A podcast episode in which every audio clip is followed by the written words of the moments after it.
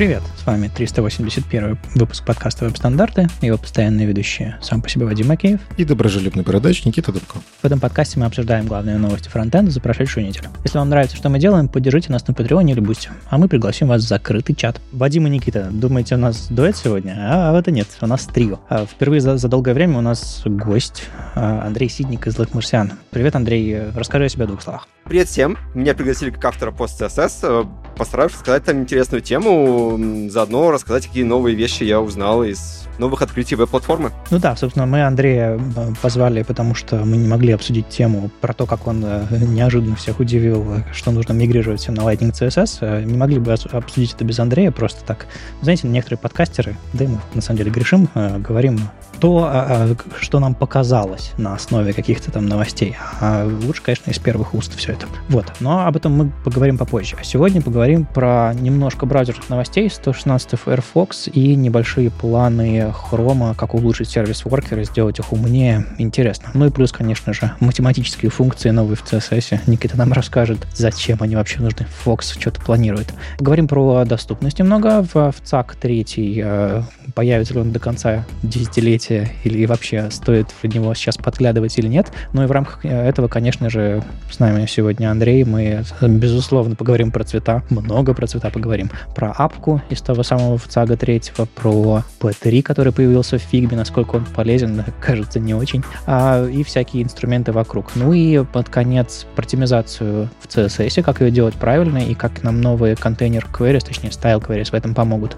И в самом конце про Astra и, собственно, главная тема сегодня сегодняшнего выпуска, да, про Lightning CSS и как туда нужно мигрировать с пост CSS, про сообщество и все остальное.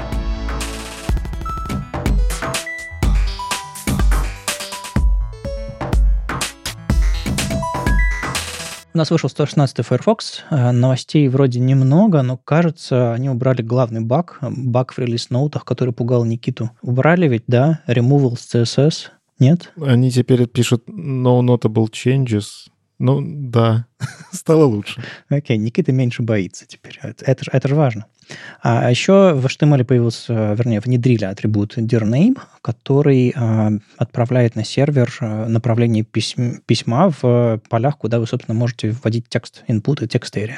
Я не знал о таком атрибуте, вот Firefox внедрил, теперь я знаю. И это на, на самом деле чисто клиентская штука ведь, э, то есть а, пользователь может переключить у себя в браузере настройку, вернее, ну, в операционной системе скорее, и эта штука, ну, как обычно, можно, конечно, JS было задетектить и засунуть в какое-то невидимое поле, но никто об этом не думал, и всегда это казалось чем-то таким дополнительным. А тут прямо форма может отправить это все интересно ведь, да? Я вот пока не очень понимаю, как это на сервере обрабатывать, но, возможно, потому что никогда не было такой задачи. Ну, я же все равно на сервере получаю набор байтиков, который про текст да, и это независимо от того, какая настройка стоит у пользователя, это все равно будет однонаправленный поток байтиков. А вот зачем мне это на сервере нужно? Ну, короче, я пока придумать не могу. Ну, наверное, раз ищу там, там лайков хватает, кому-то надо. Ну да, наверное, я на самом деле тоже не на 100% понимаю use case, но эта информация про пользователя, она важная, чего бы нет. Что еще интересного, они внедрили, а, вернее, защиту от дурака, что ли, сделали. Дураком себя считаю здесь я. А, я всегда писал а, ошибочные роли, то есть ария роли для доступности каких-то элементов. Я постоянно писал а, role а, image на разных штуках, например, на SVG картинках, которые хочу, чтобы они были как IMG. А на самом деле правильно писать role IMG.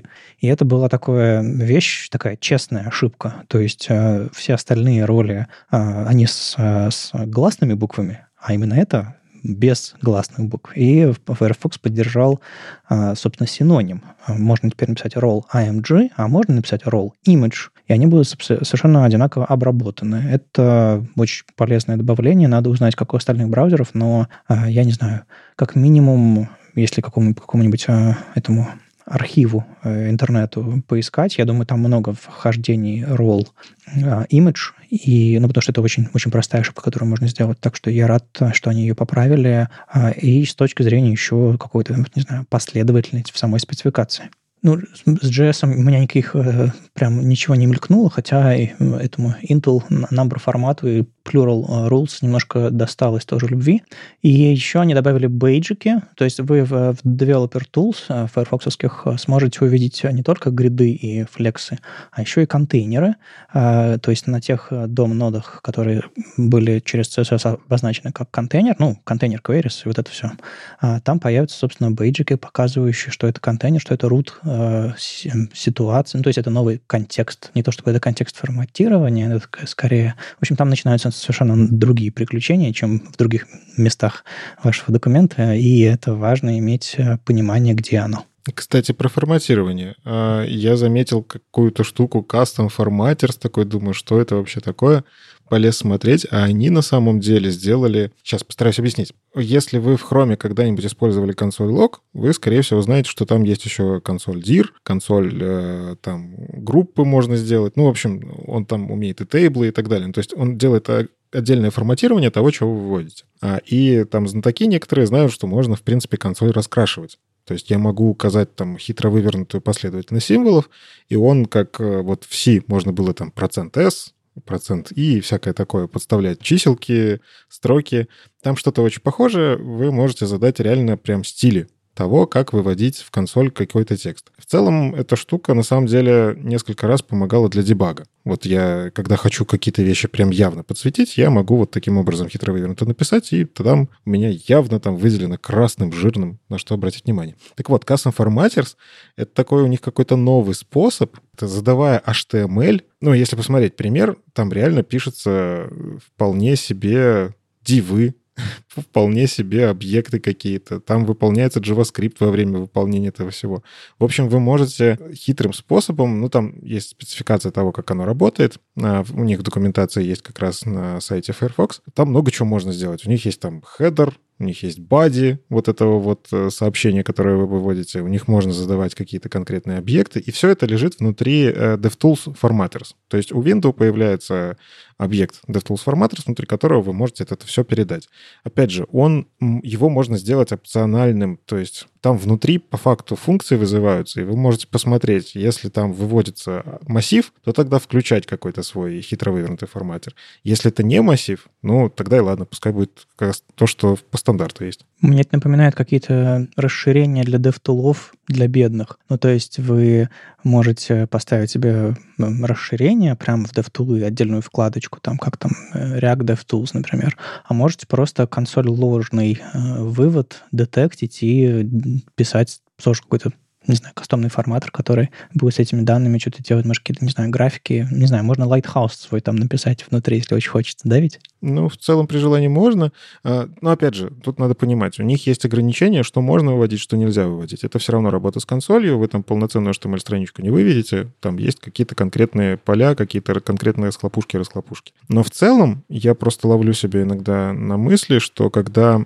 ну вот не знаю, какой-то инструмент, который работает в браузере, он мне понятно выводит какие-то ссылки с подсвечиванием, мне это просто удобно. Но в консоли я привык, на самом деле, уже, что э, всякие консольные инструменты не выводят мне всю отладочную информацию, а выводят мне конкретную инструкцию, что мне сделать, если у меня что-то пошло не так. И это, кажется, уже настолько стандарт, э, что очень хотелось бы, чтобы в браузере, там, не знаю, React DevTools тоже начали такое использовать, там, и всякие прочие DevTools. Ну, то есть это же вещь, которую, вот как ты говоришь, э, DevTools расширение для бедных, ну, это же можно встроить. То есть у тебя вот эти самые расширения начнут выдавать в консоль информацию по-другому. Ну, почему бы и нет? Слушай, Андрей, а у тебя доводилось чем-то пользоваться в, в, в DevTool'ах э, кастомным? То есть типа React DevTools, еще что-то такое для отладки чем-то полезным? Я вот только вот упомянутыми DevTool'ами и пользовался. Тут мне вот этот API, оно очень нравится для другой задачи, ну, немножко связанной с этим. Дело в том, что стейт-менеджеры, у них всегда есть логер. Это инструмент, который показывает, что происходит со стейт-менеджером. И вот просто писать, что так, ну, типа, такое-то значение вместо такое-то неудобно, потому что там часто объекты, там часто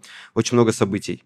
И мы вот, например, для наносторов а, сделали очень красивый логер, который перед каждым сообщением от наших наносторов, он, типа, вставляет маленькую логотип наносторов. И тогда, как бы, когда у тебя в консоли, у тебя много сообщений, тебе понятна последовательность, что вот этот наносторов, это твоего собственного кода, это там от другого инструмента. И вот мы как раз там используем очень э, продвинутый форматер, не вот тот классический, а мы прям очень много всего навешиваем, и оно работает очень плохо, нестабильно и с помощью хаков. И вот мне как раз очень интересно посмотреть, как все это будет работать, потому что, кажется, для стейт-менеджеров это прям must-have инструмент для того, чтобы ну, как бы делать девтулы пользователям. Ну да, на самом деле я тоже иногда с трудом понимаю, от кого именно пришло сообщение в, мой, в мою консоль. То есть мне нужно именно читать начало строки, чтобы понимать, кто там ругается. Расширение, сайт, iFrame какой-то, не знаю, какие-то, расши... какие не знаю, э, расширения для, для DevTools или еще что-то такое. То есть я, конечно, могу фильтровать по доменам, могу фильтровать там по областям и все остальное, но было бы классно, чтобы они как-то о себе объявляли, ну, кроме как желтым, красным цветом или белым. И вот в этом смысле кастомные форматеры, да, и логотипчик вставить, или типа просто, просто, не знаю, цвет покрасить другой. А звучит, вот видите, мы раскопали раскопали полезную фичу. Никита раскопал.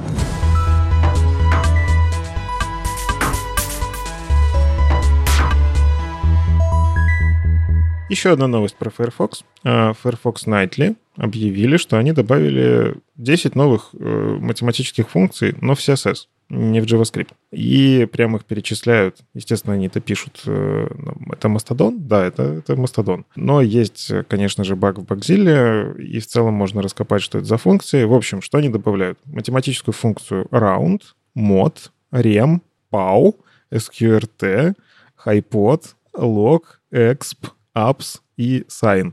А, и теперь коротко, что это за функции такие. Ну, опять же, мы уже говорили, что в CSS добавляется всякая математика. А, синусы, косинусы э, — это уже как-то даже привычная история, хотя когда-то казалось, что, опять же, невозможно втащить, непонятно, как делать циклические зависимости, если одно зависит от другого. Ну, как-то, опять же, разобрались, и, оказывается, не так сильно на перформанс-то и влияет. Ну, еще там были проблемы с синтаксисом. Это ж надо парсилку починить, чтобы она как-то умела всякие такие странные символы обрабатывать нормально. Ну и, в общем-то, вот они раз смогли синусу косинусы, смогли и остальные функции. Начнем с функции round. А, в JavaScript, например, есть функции mass round, mass scale, Мастранг и так далее, они умеют в округление в разные стороны. В CSS эту историю решили немножко по-другому. Вы в начале у раунд указываете метод, которым раунд должен работать. То есть вы говорите раунд up. Это значит, что округление вверх round down. И, в принципе, там есть э, четыре аргумента сейчас, которые применяются. В общем, прикольно это решили. Ну, то есть внутри одной функции. По умолчанию она работает как round, если не указать, куда округлять. А следующая история — мод и рем. Это, по сути, ну как, кстати, я вот даже по-русски ты, наверное, не, не смогу нормально объяснить. Модуль? Ну, не, нет, не мо... Ну, ну, а, ну да, по модулю. Деление по модулю. Ну да. ну, точнее, да, когда ты... Выч... Как это? Вы... Когда мы делим А на Б, то сколько останется от э, целочисленного умножения на делитель? Вот, типа такого. Но это как процент в JavaScript, да? А, да, да, да. Вот, я что-то, видите, забыл базу. Но суть в том, что мод и рем работают абсолютно одинаково, если у вас э, числа с одинаковым знаком, то есть оба положительные или оба отрицательные. А вот когда идет э, вопрос, э, там, не знаю, от 20 пикселей сделать мод минус 5 пикселей. Я, в принципе, плохо представляю, зачем такая операция может быть нужна, но э, эта математика, там надо все предусмотреть. Так вот, они работают здесь по-разному, и я вот честно не буду врать, э, я не так хорошо разобрался, вот там надо будет почитать. То есть, если вы будете использовать эти функции, и вы будете знать, что у вас там разнознаковые числа, вот, опять же, с отрицательными числами тоже будьте готовы, что мод работает даже, в принципе, в математике не так привычно, как это делается с положительными числами. Ну, короче, там математика. PAU SQRT — это понятная история. PAU — это степень, SQRT — это квадратный корень. А Хайпод — это... Ну, я для себя всегда представляю как гипотенузу, потому что по факту для двухмерного пространства это и есть гипотенуза. Но, по сути, это функция, которая возвращает длину вектора в каком-то n-мерном пространстве. И вы указываете по факту отклонение от оси. Вот как раз, если брать n-мерность, то n отклонений от нуля. Мы все еще в CSS? Да. все еще в CSS. Это математика. Okay. Ну, то есть у тебя в CSS точно есть как минимум 4 оси. У тебя есть 3D и время. Ты можешь с этим тоже как-то играться. Ну и опять же, вдруг там у тебя какая-то хитрая вывернутая анимация, почему бы и нет. А лог, exp — это история про логарифмы и экспоненты. Тут, кажется, опять же, те, кто математикой занимаются, там все понятно. Apps и sign — это вот, собственно, apps — это модуль числа, а, абсолютное его значение положительное. И sign, он возвращает плюс один, если число положительное, минус один, если отрицательное. Кстати, я не почитал, а что она возвращает, когда ноль. ну, в общем, а, тоже это, как говорится, быстро готовился к подкасту, но функции интересные ровно потому, что многие вещи можно будет, как обычно, как я это люблю, перенести из JavaScript в CSS. Ну, то есть у нас сейчас э, большое количество анимаций, оно завязано, ну, хитро вывернутых анимаций, красивых, которые дизайнеры рисуют, оно завязано на JavaScript. Просто потому, что в CSS это невозможно сделать. Там можно пытаться имитировать. Опять же, тут не хватает Юли, которая умеет это все раскладывать на огромное количество кадров. Но по сути, если у нас появляется вот такая вот история, где мы можем положить э, на вот эти функции какое-то движение, опять же, можно использовать это для вычисления не только анимации, а в целом положения элементов на странице, и делать какой-нибудь хитрый, там, не знаю, звездочку нарисовать, солнышко. Но прям как это, математически выверенное солнышко с лучиками, которые правильно отходят от центра. Ну, я в детстве, когда не умел в математику, мне нужно было что-то посчитать, какие-то размеры, я просто брал на бумажке, рисовал, потом измерял линейку, сколько получилось. Ну, как вот, как древние, древние люди, которых не было математики, когда там, не знаю, там ну, дворцы и храмы строили. А вот сейчас в CSS у нас, на самом деле, долгое время была именно такая эпоха, мы подгоняли мы что-то там пытались сделать, а тут вот сейчас по науке все можно будет сделать. Но вот смотря кому, кому что. Вот я сейчас смотрю на весь этот список, и для меня только раунд и sign э, что-то могут полезное сделать прямо сейчас, но у меня такие задачи, наверное. То есть округлить и понять, там, кастомное свойство переш, пришло там с э, положительным или отрицательным значением, соответственно, умножить на это, чтобы там, не знаю, плюс или минус сделать. Ну, вот такие мысли только. А еще хорошая функция — это логарифм, потому что мы сейчас все дизайн-системы делаем, и очень часто дизайн-системы, они не связаны с CSS. И это как-то странно получается, что у нас э, система, она только в фигме, а не в CSS. И, соответственно, алгоритм — это очень э, удобный инструмент для того, чтобы, знаете, вот, а, чтобы вначале растет мало, а потом растет очень быстро. У нас очень много где в дизайне так, что, вот, например, там типа шаги 1, 2, 5, 10, 30 и так далее. И вот логарифм как раз позволяет такую штуку описать. А, ну как система размера шрифтов, например, да? Да, да. Они нелинейно обычно растут. Вот именно оно, вот это именно оно. Ну и, и отступы очень часто тоже растут нелинейно. О, прикольно. То есть можно типа получить какую-то константу и на основе нее сгенерировать там вот весь этот ряд. Нормал. Ну, в целом Андрей правильно говорит. Э, э, я все больше и больше вижу, что восхищаются этими новостями про то, что это появляется, те, кто графики рисуют. Угу. Инструменты, которые как раз-таки рисуют всякие чарты, а, потому что JavaScript, он все-таки, этот бандл, он не дешевый. Опять же, он не отображается мгновенно браузером. Нужно, чтобы JavaScript скачался, распарсился, исполнился, и только тогда там на странице что-то появится. То есть эти вещи, к сожалению, почти невозможно сделать server-side рендерингом. То есть можно там какую-нибудь картинку подложить, но, опять же, это лишний трафик. А в CSS это получится, ну, полноценный такой SSR. И я вот тоже понимаю, что, наверное, можно было бы большую часть графиков вот превратить вот в такие хитрые конструкции, но э, тут, кстати, многие правильно говорят, а действительно ли размер бандла-то уменьшится? Потому что если мы все это будем описывать в CSS, то есть подозрение, там будет даже больше весить. Но при этом важная история, что да, ты мгновенно получаешь этот график на странице, не дожидаясь, пока JavaScript выполнится. Один мегабайт CSS гораздо дешевле, чем один мегабайт JavaScript, потому что CSS у него, во-первых, и токенайзер очень простой, гораздо быстрее. А второй интересный момент, а JavaScript слишком крутой. Типа, а, вот последние лет 10 все лучшие компании, они вкладываются в компилятор JavaScript. Этот компилятор реально сейчас один из самых мощных, самых продвинутых, и в этом его проблема. Каждая фича, каждая оптимизация, она стоит времени, и поэтому компиляция одного мегабайта JavaScript идет очень медленно. А в этом контексте CSS быстрее. Поэтому, мне кажется, все равно преимущество есть. Mm. Ну вот про это я бы не думал. Ну, в общем, будем смотреть. Я в любом случае, как бы на всякий случай нашим слушателям, это Nightly, это Firefox 118. Вы пока что в продакшн это не тащите. Но если хотите поиграться со всякими демками, можно уже начинать. Я вот на CodePen буду ждать, когда что-нибудь такое интересненькое появится. Ну, мы просто попросим Юлю сделать что-нибудь красивое. Она сейчас какую-то адскую демку делает, судя по ее соцсетям. А, надо попросить ее э, сделать специально для Firefox что-нибудь такое.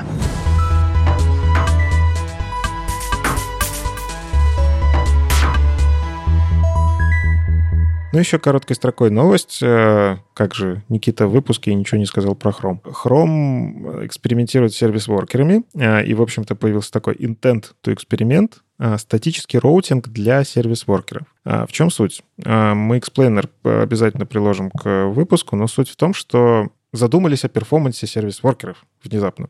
Ну, в чем-то ирония как раз. Сервис-воркеры, они призваны делать какие-то вещи быстрее. Ну, например, у вас есть какой-нибудь, не знаю, вы хотите банально закишировать что-то, что с сервера получаете, и сервис-воркерам отдавать там то, что лежит в памяти. А, понятно, что нужно прогревать сервис-воркеры, чтобы они работали быстро. То есть они должны быть включены, где-то должен быть поднят инстанс, который это все отслеживает, какой-то процесс, а, перехватывает запросы. Ну и как бы это все не бесплатно бесплатно. То есть банально обратиться к сервис-воркеру, сходить там, переместить что-то между процессами в виде данных, это стоит каких-то ресурсов, памяти, времени и так далее. А, опять же, мы много раз обсуждали, что не подключайте сервис-воркер просто так, он замедляет. Так вот, э, здесь предложение ровно в этом. Когда вы э, устанавливаете сервис-воркер, у вас есть Event Listener install, э, и обычно там ну, какие-то действия производятся для того, чтобы подключить, собственно, этот э, сервис-воркер, они реш, э, решили добавить в event метод register router. И в нем вы можете указать э, какое-то условие, condition. Условие может быть, например, маска URL. То есть вы, например, говорите, что я, если вижу, что URL, в нем есть папочка images, я не хочу ее кешировать. Я, типа, оно пускай кешируется там серверным способом, не, не, мне не нужен для этого сервис-воркер. Пускай картинки отдаются мгновенно, и вы указываете source, network. А, ну и аналогично так можно сделать для много чего. Опять же, это пока что черновик, и пока что можно указать вот действительно все то, что я описал, можно указать только network. То есть вы можете явно задать какие-то урлы, по которым сервис-воркер вызываться не будет. А там в обсуждениях есть история, что можно там будет расширить это API, поэтому оно такое немножечко странно читается, но оно расширяемо. Так вот, я смотрю на это с таким легким восхищением, потому что, а ведь и правда, я могу указать много урлов, которые, как это, ну, вот список того, чем я хочу, чтобы обрабатывалось мгновенно. Что мне здесь не нравится, что на самом деле мне нужно будет следить за этими урлами. То есть по умолчанию-то у меня все, все равно все запросы обрабатываются, но если с точки зрения оптимизации подходить, я вижу, какие урлы у меня отрабатывают медленно, я вижу, что не хочу их обрабатывать сервис-воркерами, и я могу вот такую вот историю в JavaScript написать, и там просто будет быстрее. Ну, для меня это похоже на какой-то, ну, появляется декларативность, то есть мы э, раньше все прям императивно внутри э, сервис-воркера обрабатывали, а тут мы с самого начала говорим туда ходи, да, туда не ходи, и это все выглядит очень логично, и было бы жалко, что это не было встроено в самом начале, потому что это кажется очень логичным и очень правильным, чтобы не руками разбирать с чем сервис-воркеру работать, а заранее сказать ему, вот, вот это тебе нужно, вот это не нужно. Это прям очень классная фича. То есть а, название вообще ни о чем не говорит, какой-то static routing API поначалу, а сейчас такой раз кликнул думаешь, вау, идея-то классная. Идея потрясающая, и, а, и у меня есть подозрение, почему это не сделали сразу, потому что, опять же, сервис-воркеры, когда внедряли, это изначально был такой прокси, который должен обрабатывать все. А, и, видимо, ну, банально, реализовать вот эту вот как-то что-то а, что обрабатывай, а что-то не обрабатывай, тебе нужно переписать архитектуру этого прокси. Ну, то есть тебе нужно в какой-то момент прокси дернуть или не дернуть. А, и, видимо, изначально все-таки там был этот процесс, который он всегда дергался. И уже там внутри себя решал, дальше пропускать запрос или не пропускать. То есть это значительная переработка, мне кажется. Опять же, видите, они здесь intent to experiment. То есть это даже пока что не origin trial, это они пока что что-то будут пробовать. Там, скорее всего, могут быть какие-то ошибки, и их надо будет отследить. Но это действительно очень классная оптимизация, и даже я бы ее советовал вот прям как только появится. Вот вы у себя тоже попробуйте, наш слушатель слушатели, потому что если у вас есть сервис-воркер, скорее всего, вы сможете какие-то...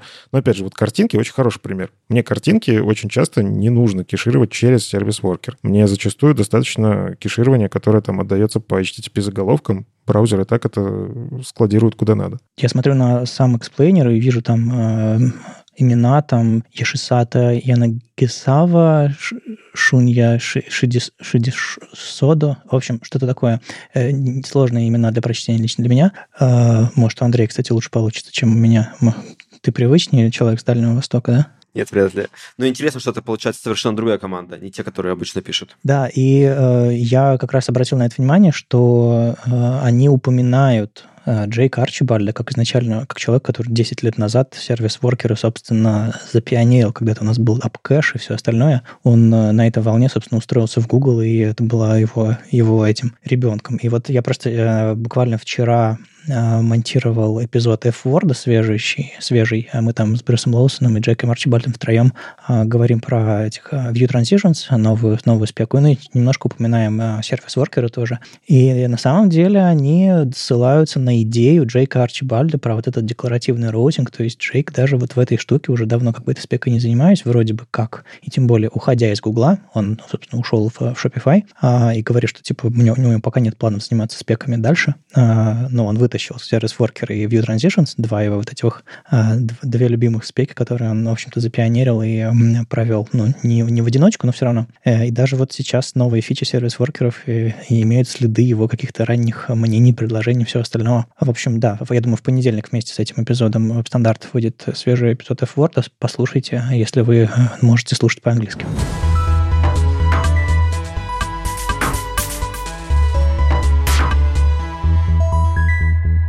Давненько у нас не было темы про доступность, а, и вот я притащил э, статейку Эрика Эггерта, а, который рассуждает про ВЦАК 3. А, у меня, кстати, недавно на работе был, был воркшоп по, по доступности в компании. И, ну, то есть мы внутри по ним пытались понять, как мы и что мы будем делать с доступностью. И одна из проблем, с которой мы все столкнулись, э, как это по, по-английски называть? WCAG, еще что-то такое. Я всех научил способу произносить это а, в общем, не у всех получается, но я стараюсь вот этот... Эм, меня Патрик Лауки научил говорить «ву как». А, я не понимаю, почему «ву», но я уже привык. Короче, а, есть такая спека, называется Web Content Accessibility Guidelines, который, э, по сути, является стандартом доступности а, сегодня. Стандартом не в смысле, что это спека, как ARIA, например, а это стандарт соответствия доступности. То есть там перечислены требования, которым должны соответствовать наши продукты наши приложения, сайты и что мы там еще делаем. И э, текущая версия в ЦАГа вот много лет была 2.1. Недавно, по-моему, э, не знаю, стал ли 2.2 уже рекомендацией или прям вот в двух шагах от этого, прям на пороге топчется. Но вот очень близко, мне кажется, там до конца лета осенью вроде бы как 2.2 станет, собственно, тем, на что мы будем ориентироваться дальше. Но это все итеративные улучшения этой спецификации, этих гайдлайнов э, по доступности. И чем они, в общем-то, важны? Тем, что на них опираются в законотворчестве. То есть э, в, в Штатах, в, э, в Европейском Союзе, там, во многих других странах, э, если вы принимаете какие-то законы, связанные с тем, что, не знаю, там, государственные или там коммерческие сайты, продукты должны соответствовать каким-то стандартам доступности, все ссылаются на именно на ВЦАК. И его важность край, крайне, крайне велика. Но а, есть одна интересная штука, которую, а, про которую Эрик говорит. Мы привыкли в сообществе, что NPM-пакеты а, выходят а, раз в час свежие, и нам нужно package.json свой обновлять, там, не знаю, минимум раз в неделю, чтобы вообще не, через две недели э, наш проект мог запускаться. Ну, ладно, я, конечно, утрирую, но все равно. И мы привыкли к такому какому-то а, быстрому ритму, тем более за последнее время спеки начинают тоже развиваться быстрее, там CSS, например, тоже, там JS а, развивается быстро. А тут сказали, что, э, не знаю, сообщество работает, вернее, V3C работает над спецификацией в CAC 3. И что сделало наше сообщество? Фронтендерское, когда услышало об этом, все полезли в черновик, чтобы что делать? То, что мы привыкли и очень любим делать. Начинать внедрять, пока оно не готово. И я уже услышал много людей, которые э, радостно радостно вынимают какие-то части из этой, из этой спеки и бегут а, что-то внедрять, использовать, использовать а, вот эти вот все новые требования. И действительно спека лучше. Точнее, не лучше, она а принципиально другая. Это такое переписывание на уровне, там, не знаю, HTML4, HTML5. То есть это вообще а, смена парадигмы. Вот что интересно. В общем, э, Эрик идет очень глубоко туда, но прям нужно, во-первых, в этом всем разбираться, но я попытаюсь объяснить вам чуть подробнее. Ну, на самом деле, а в чем проблема, что люди начинают идти сразу и туда, и туда? Я, на самом деле, один из тех, кто точно так же в ЦАК 3 полез смотреть. И ты правильно говоришь, да, оно значительно отличается от ЦАК 2, но оно, кстати, удобнее читается лично мое субъективное мнение, оно понятней. ну, то есть это, это для меня важно, как для разработчика, что там хотели мне сказать этими вашими правилами. А, если разночтение меньше, оно понятно, это хорошо. И да, там есть много каких-то новых правил, которых раньше не было, и какие-то правила стали отсутствовать, а, поэтому тут не очень понятно, на что опираться, поэтому я опираюсь сразу на ВЦАК 2 и ВЦАК 3 в этом месте. Но оно же классно. Ну, то есть, когда появится ВЦАК 3, я уже буду уметь это реализовывать, а пожелания там очень хорошие, ну, то есть они помогут кому-то лучше работать с вебом. Ну, начнем с того, что в ЦАК это вообще V3C Accessibility Guidelines, то есть это просто другое имя под, под, тем, под тем же самым, а под той же самой аббревиатурой. Но дело даже не в этом. Дело в том, что, а, как я в самом начале сказал, это все а, документ, на основе которого люди обучаются, строят свои процессы, у них все там тестирование на это все дело настроено а, под конкретные требования, пишутся законодательные акты и все остальное. И Эрик говорит, что по его прикидкам, это все будет готово к концу десятилетия. И пока оно не готово, э, использовать это всерьез смысла нет. Оно может довольно-таки сильно поменяться, и уже, на самом деле, по-моему, то, что сейчас опубликовано под черновиком в ЦАК-3, сильно отличается от того, что было опубликовано под черновиком, э, не знаю, там, два года назад, или когда это все, вся эта работа началась. То есть все, э, все очень сильно меняется, и поскольку это скорее революционный, чем эволюционный подход здесь, в двух, между этими спеками, есть еще ведь такой момент, когда спека может ошибаться, когда спека может рекомендовать, что это не то. И пока оно в, в конкретных практических э, ситуациях не отлажено, там могут эти ошибки оставаться. То есть э, бывало такое, что у нас и обычные там JS, CSS, HTML спеки внедрялись, потом мы понимали, что ну, ну, не работает. Это не, нужно не так, это не соответствует. Тем более, когда речь не про какую-то конкретную технологию, а про набор практик, про набор проверок. И э, мне кажется, что можно научиться тому, что не станет в финал, финальной версии, то, что не, не станет э, э, реальностью. То есть мне дико нравится э, тоже самому, как сформулировано в ЦАК 3, э, он лучше, адекватнее так далее. То есть много чему научились мы за, за годы существования в ЦАГа 2, э, но есть чувство, что вот на уровне новостей веб-стандартов почитать, поинтересоваться, милое дело, но тащить это в рот, простите, в рабочий проект не стоит. Мне кажется, тут важно помнить, что э, в ЦАК спецификация. Это не спецификация CSS и HTML. Это спецификация о том, чем отличается доступный сайт от недоступного на уровне государства. И вот ну, на, на уровне как бы практик. Какие конкретные критерии. И вот тут есть главная проблема, что на самом деле вот мы же дизайну так не подходим, на самом деле, вот эм, в обеспечении доступности есть такой очень странный подход, когда мы просто пытаемся по гайдлайнам все сделать. А есть другой уровень доступности, когда мы сделаем так, что сайтом удобно пользоваться людям, которые пользуются им необычными способами. И вот мне кажется, что переход со второй версии на третью, это не как с CSS второй на третью. Там в третьей версии просто описаны новые практики и новая ментальная модель, как находить ошибки.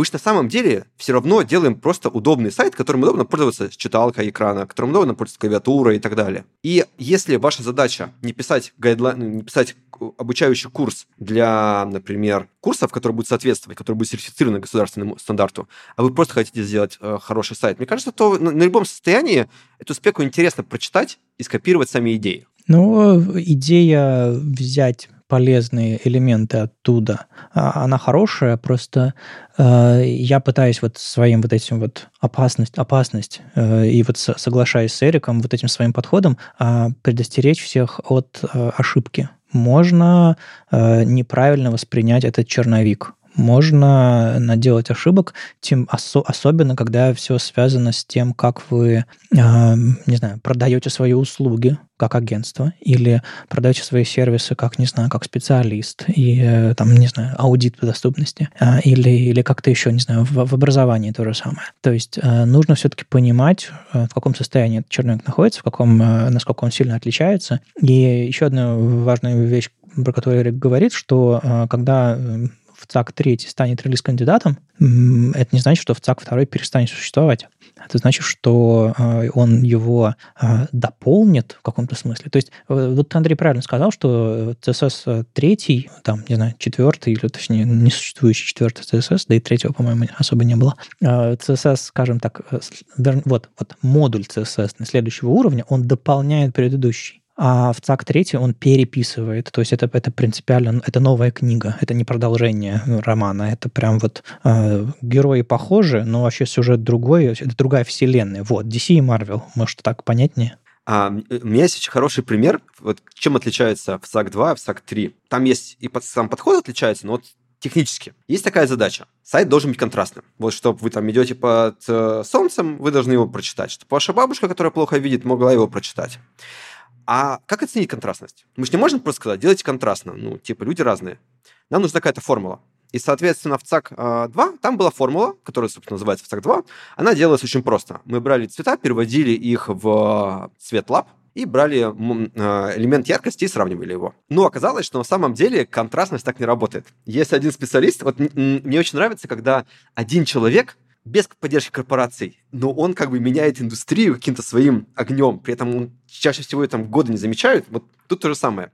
Был человек, у него, по крайней мере, в, э, в Твиттере имя Миндекс, и он предложил совершенно другой алгоритм для того, как определять контрастность. Он провел эксперименты на людях и обнаружил, например, кучу таких странных вещей, которые не работают в том простом алгоритме. Например, если... Вот вы замечали, когда вот первые темные темы появились, и мы просто взяли и поменяли черные и белые местами, то сайтами нельзя было пользоваться. Контрастность стала прям какой-то другой, и глаза выжигались. Угу. И вот он это обнаружил. Обнаружил, что контрастная разница между одинаковыми цветами, но где один является цветом текста, а другой цветом фоном, и наоборот, где один является цветом фона, другой цветом текста, она разная, ее нужно по-разному считать. И, собственно, он придумал набор а, математики, который называется APCA, APCA, собственно, который рассчитывает контраст. И вот в третьей, а, в ЦАГе, они туда пытаются его добавить. Там сложный процесс. Вот как бы по-хорошему, ну вот если так абстрактно взять, если мы как бы переходим на новый уровень спецификации, наша задача просто новую математику применить. Но по-хорошему наша задача все равно сделать так, чтобы сайты были контрастными. Если вы когда делаете контрастность, то посмотрите только на цифры, то явно у вас процессы не очень налажены. А если вы дополнительно смотрите, как это выглядит в совокупности, то на самом деле вы переход-то не совсем заметите. Хотя с апка вот интересный момент – это такой новый, новая штука, сейчас она пытается внедриться везде. Для нее очень мало инструментов, но сам метод анализа очень хороший. Он обнаруживает кучу проблем, которые раньше старые методы, например, тот же Lighthouse, нам говорил, не обнаруживал их. А, ну, инструментов нету. Вот мы сейчас в «Марсианах», у нас есть color picker для KillStage, и мы сейчас еще пилим виджетик, который будет в фигме показывать контрастность по апке. Его сейчас пилит Юра Михин и а, Рома Шамин. Ну, а второй момент – это, например, создание динамических тем вот когда мы берем OKLCH и делаем всю цифровую палитру, но нам нужно определять шаг, шаги между оттенками через контрастность, а не через только палитру. И вот апка очень крутой инструмент, который туда можно протащить. Я очень надеюсь, что его финализируют там. Я, на самом деле, когда ну, слушал, что ты э, начал заходить в сторону апки, я вспомнил э, какую-то статейку, если найду, добавлю, добавлю сюда, э, с критикой апки. Там э, идея в том, что апка кажется, будет готова по размерам амбиций, по вообще потому, что этот, этот, этот чувак хочет добиться, апка будет готова позже, чем в ЦАК, мне кажется, в 40-х годах разве что. То есть реально чувак поставил себе такие цели, и у него, у него есть, как, как в типичной, не знаю, как в типичной э, науке, он поставил себе такие цели, а, которые он пока не знает, как решить даже. То есть он, он, не, он не то, что он э, тесты пишет на то, что уже написано, или, не знаю, там, документацию какую-то, он просто некоторые вещи не знает, как сделать. То есть нужны еще исследования, нужны тесты и все остальное. То есть апка, мне кажется, готова, э, если, если не меньше, чем э, в сам в ЦАК, с точки зрения вот э, реализации. И э, про него, про чувака говорят, что он страшный идеалист, а он тащит на себе эту всю новую инициативу, все классно, здорово, но это прям э, rocket science э, с цветами. Э, и э, что меня больше всего расстраивает, что сейчас берут вот эту вот его математику недоделанную и э, используют в, в плагинах для фигмы. Андрей, я не пытался как бы... Э, это не ловушка, это не ловушка. Мы на эту тему говорим для того, чтобы тебя поймать и все, все остальное. Ну, ну, серьезно, некоторые вещи могут, э, не знаю, не сойтись какие-то значения, и у вас будет неконтрастный цвет где-то. То есть у нас всегда есть глаза, мы перепроверяем, мы, мы привыкаем к тому, что нужен высший уровень контрастности. Но если, допустим, мы цветовую тему генерируем э, на лету, если человек, не знаю, елозит ползунком по, по интерфейсу и так получает цветовую тему, э, можем попасть в какую-то дырку, где будет неожиданно плохо, а мы будем, мы страшно были уверены, потому что мы все это сделали по апке. Ну, на самом деле вы оба подняли очень правильную тему, что в ЦАК-2, что в ЦАК-3 это всего лишь рекомендации. Ну, то есть это не инструкция, что нужно сделать именно так, нужно сделать никак по-другому, но это какие-то рекомендации, которые помогут вам понять, ну, хотя бы посмотреть, а плохо там или нет. Я все еще выступаю ярым э, противником полное, полного автоматизированного тестирования доступности. То есть это может быть полезный инструмент, который подсвечивает проблемы, но в любом случае, если у вас какой-то большой сервис, то постарайтесь его все-таки протестировать на людях.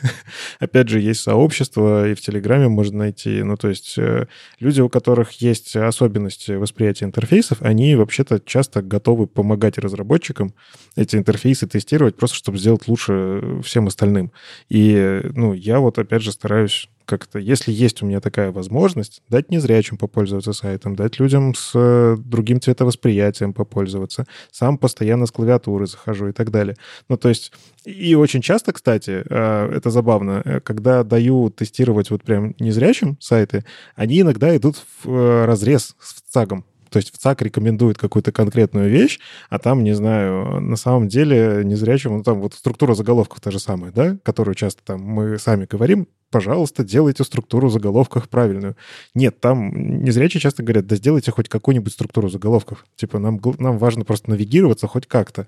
А уже если вы, вам будет стоить там полгода внедрить правильную структуру заголовков, ну тогда и не надо. По поводу тестирования, мне кажется, что каждый разработчик — это очень крутой experience попробовать сайт через читалку потому что вот мы существа, мы как бы существуем в таком два с половиной мерном пространстве, у нас мозг существует, и сайты мы также воспринимаем. А, ну, типа, мы как бы на плоскости в основном двигаемся, но, может, слегка вверх-вниз. Когда ты через читалку сайтом пользуешься, он, сайт на самом деле одномерный. И ты такой, как это можно вообще пользоваться? И в какой-то момент как бы мышление перестраивается, и ты выстраиваешь методы управления информацией, которые удобны для одномерного пространства, например, сжатие и разжатие. Ну, вот зачем нужны заголовки? Чтобы заголовками можно вот это огромное, длинное, одномерное пространство сжать в маленькое пространство, по нему быстро перейти, а потом разжать его на большой масштаб. И это такой, вау, типа, блин, можно так подходить к жизни. Это, знаете, типа, вместо того, чтобы тратить деньги, идти в ресторан, а, где выключен свет, сходите на ваш сайт, выключив свет, в кавычках, ну, имеется в виду, вклю...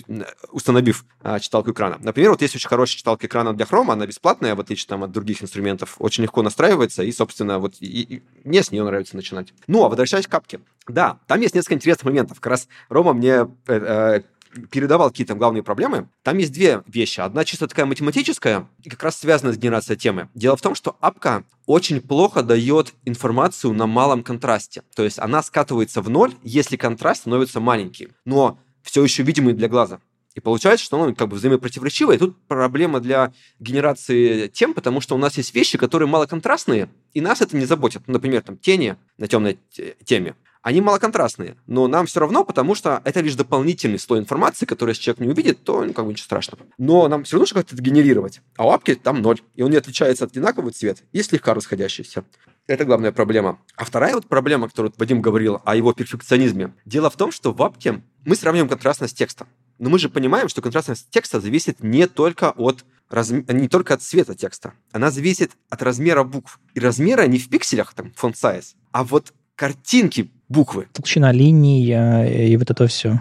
Не только даже толщина линии, но еще и размер самой буквы на подложке. То есть у нас uh-huh. тут есть виртуальная подложка, и вот в каких-то шрифтах на больше, каких-то меньше. И Миндекс, он реально хочет протащить математику, которая рассчитывает для каждого фонта, ну, типа, для каждого шрифта в отдельности. И, и, и при этом она такая сложная. Ее так сложно читать. Вот эти, да, эти две момента самые сложные. Мне так сказал, что лишний раз прогнать именно ваш сайт через апку лишним не будет потому что некоторые вещи она реально обнаруживает гораздо круче, чем в ЦАК. То есть вот в, ЦАК иногда действительно дает тебе говорить, ой, проблем с контрастами нету, а ты прям видишь, что он тебе врет что-то. Я полностью согласен, что, к сожалению, апка, она в процессе разработки. Вот, но мне действительно кажется, что ни одному инструменту контрастность сейчас нельзя доверять стопроцентно, потому что действительно доступность, она про юзабилити. Это на самом деле дизайн, это не спецификация. Но проблема в том, что в законы, которые приняты в странах, они типа за то, что у вас сайт недоступный, есть огромные штрафы. И э, эти законы, они написаны по ВЦАК, и возникает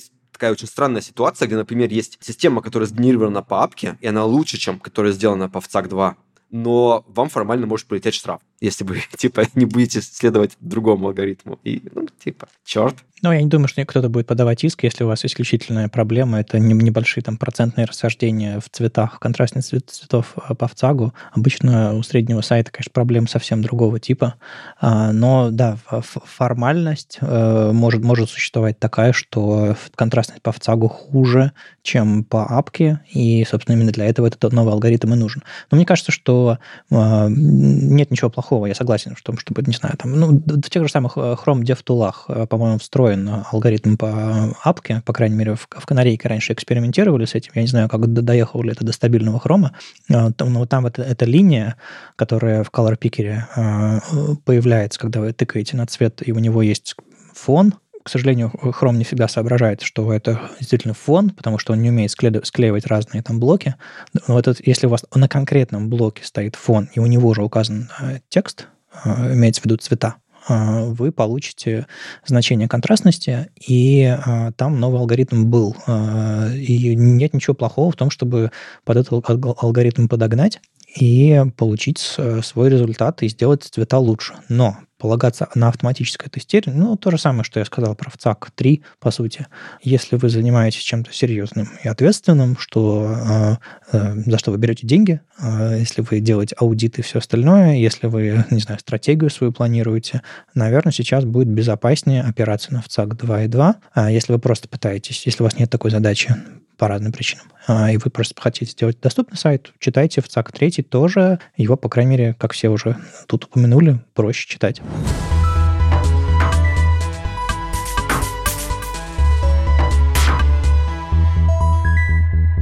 Кто-то упомянул цвета, и Ситника понесло. Новое следующее. Фигма добавила P3. У, наконец-то, сейчас все стало лучше. Напомню, что несмотря на всю рекламу, которая нам рассказывает, что мониторы, они отображают там 16 миллионов цветов, это все полная ложь. Мониторы отображают там примерно 30 цветов, 30%, 30 цветов от того, что видит человек. И в том числе именно поэтому, например, там закат плохо выглядит на экранах, типа, вы сфоткали, показываете друзьям, они такие, что-то это как-то не, некрасиво. Ты такой, ну я там был, у меня, типа, слезы стекли по глазам. А я думал, это просто я плохой фотограф. Нет, это именно связано с тем, что экран не показывает цвета. Буду всем так говорить теперь, хорошо. Вот. И, соответственно, а, почему? Потому что мы не можем отобразить более контрастный цвет, чем контрастность вот тех светодиодиков, из которых состоит ваш экран. То есть вот те цвета не ограничены вот нашими светодиодиками. Но, слава богу, физика движется вперед, там скоро сверхпроводимость и так далее, и а, мы научились делать светодиоды, которые лучше, чем те, которые были в 90-х, когда принимали стандарт. И, соответственно, сейчас эм, современные мониторы, особенно OLED, а, ну и типа хорошие LCD-мониторы, они отображают еще примерно там 25% цветов. И это круто. Это позволяет сделать ваш сайт ярче, ярче, сочнее, интереснее. И новый стандарт, вот еще вот эти дополнительные цвета, они называются P3. Они есть во всех а, айфонах, во, всех, а, во всем железе Apple. И на самом деле они в реальности работают на всех, на всех телефонах Android с OLED, но там проблема с, с операционной системой, чтобы их отобразить. И, соответственно, как у нас уже огромный рынок есть, Apple, и Figma добавила возможность вам, когда вы делаете дизайн, в Figma эти цвета использовать. А я напомню, вы давно уже можете их использовать в CSS. А, есть специальные способы, ну, в том числе вот OKLCH, как э, функция цвета. Но мы тут поработали, как раз Рома Шамин, все благодаря нему, и поняли, что на самом деле Figma, конечно, они красиво все анонсировали, написали красивый тред, там, дадим ссылку, почитайте. Но в реальности все это отвратительно работает. Смотрите, в чем проблема. Есть два способа вот работ, думать про цвета. Первый из них — это, окей, у нас будет так, такой же RGB, ну, то есть три значения, зеленый, красный, синий. Просто мы будем на них накладывать как бы так называемый профиль. То есть в том плане, что вот 100% красного — это на самом деле на этом устройстве 95%, потому что светодиодик сильнее. Или наоборот. То есть мы не даем какую-то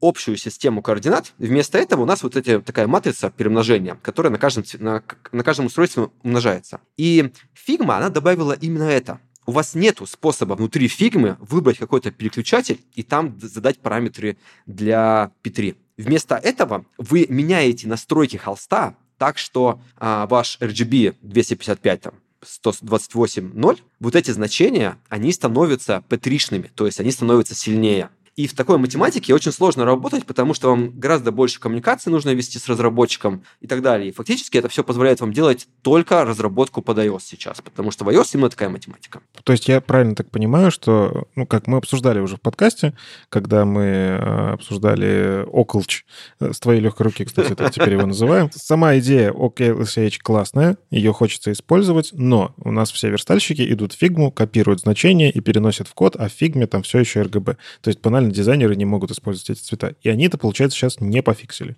Да, да, все так, все так. И при этом, ладно, дело в том, что в CSS есть отдельное свойство color display p3, и дальше, типа, вы пишете проценты для красного, синего, зеленого. Даже этого нету. Система просто настолько сложная, что ее реально использовать только в разработке под iOS, именно нативной разработке. Да. Из хорошего, если они добавили P3, то они знают про KLCH, и, собственно, разработчики фигмы приходили к нам в треды, мы с ними общались, они заинтересованы в этом, и она в какой-то момент будет в фигме. И явно то, что добавили P3, это просто такой как-то низко вещащий фрукт, который легко быстро сделать, пока они делают э, нормальную поддержку. Но ждем, ждем, что. А на самом деле давно хотелось тебя спросить. Э, ну, вот вы злыми марсианами активно топите за OKLCH, что давайте его внедрять. А есть ли у вас какие-то замеры, что действительно пользователи стали счастливее? Ну, то есть э, это просто потому, что мы можем, или потому, что действительно все-таки пользователи радуются? Вот тут хороший вопрос. Как бы а, реально АБ-тестов пока никто не делал для того, чтобы такие цифры показать. Но есть похожие АБ-тест, которые делали как бы совсем другой области, которые показывают, что это важно. А дело в том, что вот когда появились OLED-экраны, а, вот эти светодиоды органические, они мощнее обычных. И поэтому там P3 появился естественным образом. Просто когда вы даете 100% зеленого, ну, имеется в виду напряжение на светодиод, то зеленый волец светится гораздо более насыщенным. Практически вот как P3 будет зеленый. И а, Apple, они такие, так, нет, это неправильно, это не так, как задумывал дизайнер. Мы поэтому вместо этого возьмем вон тут профиль, наложим, и когда вы говорите 100% зеленого, мы на самом деле это сконвертируем лишь в 50%. И поэтому, собственно, цвета на айфоне выглядят ровно так же, как цвета на старом айфоне, потому что профиль приводит э, вот значение зеленого вот к тому, чтобы, ну, как бы, цветокоррекция произошла. А Android, как вы знаете, его делают очень разные компании с очень разным подходом к качеству и вообще, как бы, мыслями о будущем. И поэтому куча китайских производителей, они такие, о, огонь, экран более яркий, фигачим. И, соответственно, когда вы, вот, вы делали просто, как бы, вот ваш хекс цвет на вашем сайте, который обозначает обычный зеленый в нашем обычном sRGB пространстве, ну, классическом, так сказать, в старом блеклом, то на андроидах оно становится ярким, потому что они просто его растягивают в P3. Так, конечно, делать странно, потому что это очень сильно меняет как бы дизайн. Плюс важный момент, мощность светодиодов для красного, зеленого и синего, она на самом деле неравномерно э, увеличилась. Она, в, она в, в разное количество увеличилась, и поэтому у вас цвет может становиться, ну, типа, ваш дизайн на Android-устройствах может стать гораздо более синим, например, ну, скорее зеленым, а, чем, как бы, вот ваш нейтральный цвет обычный. Но мы заметили, ну как бы вот индустрия заметила, что это реально круто продается. И поэтому в какой-то момент даже производители, которые понимали, что таким путем идти нельзя, нужно, чтобы люди явно сдавали по три цвета, например, Google, они в какой-то момент, э, типа, у них появилась настройка сделать вот как у китайцев, чтобы, типа, цвета двигались по три, потому что людям это было нужно, а они не покупали телефон. И в какой-то момент, когда вышел, по-моему, э, Pixel 4, они эту функцию убрали. И люди в Твиттере просили, включите обратно, я не хочу смотреть на этот скучный однотонный мир старых цветов. И они в какой-то момент выкатили, потому что люди просили. То есть мы можем использовать вот эту историю как пример. Ну, по-хорошему, конечно, кто-то должен провести АБ-тестирование, но никто не проводит. Очень хочется как раз-таки, да, провести настоящее АБ-тестирование, и я вот попробую со своей стороны тоже, ну, потому что я тоже хочу OKLCH когда-нибудь внедрить. А, ну, банально там делаем дизайн-систему, и все, что ты говоришь про генеративность, она мне тоже очень близка, эта тема. OKLCH э, в этом плане гораздо более удобный. Ну, то есть даже наши дизайнеры это отлично понимают, но у них фигма. Они не могут ничего сделать, у них фигма. Да, да. Но если что, они могут заходить в Хьютон, а это генератор палитры, который написал Алексей Ардов. И, собственно, там используется уже математика, математика Kill Они там могут сделать цвета и потом как хекса перенести или как там JSON перенести фигму. Медленнее удобно, конечно, но вот. Оно, да, если у вас есть сайт, на котором есть сочный лендинг с небольшим количеством ярко выраженных такого как бы цвета акцента, вот как, например, Версель, они вкрутили, вкрутили по три цвета, пожалуйста, сделайте об тестирование, поделитесь результатами, очень интересно. Ну, у меня на сайте есть это, три, три ключевых цвета, по-моему, или четыре, я не помню, по-моему, три. Зеленый, фиолетовый и красный, красноватый такой. Э, надо, надо найти его какие-то вырвиглазные сочетания, попробовать. Э, я не знаю, как, это, как я смогу провести АБ-тестирование, но, по крайней мере, попробовать что-то такое. Вдруг стало интересно. Вот, ну вот я сейчас сижу и думаю, а как я смогу это в фигме сделать? Никак. Ну, видимо, нужно пойти в Хьютон и накрутить себе там цветов. Да, да. Ну, или в OKLCH, Colorfaker? Ну, монитор у меня есть, э, на который поддерживает P3, так что, в принципе, инструменты есть для этого. Может быть, мой сайт стану чаще покупать? О, oh, wait, нет, не стану.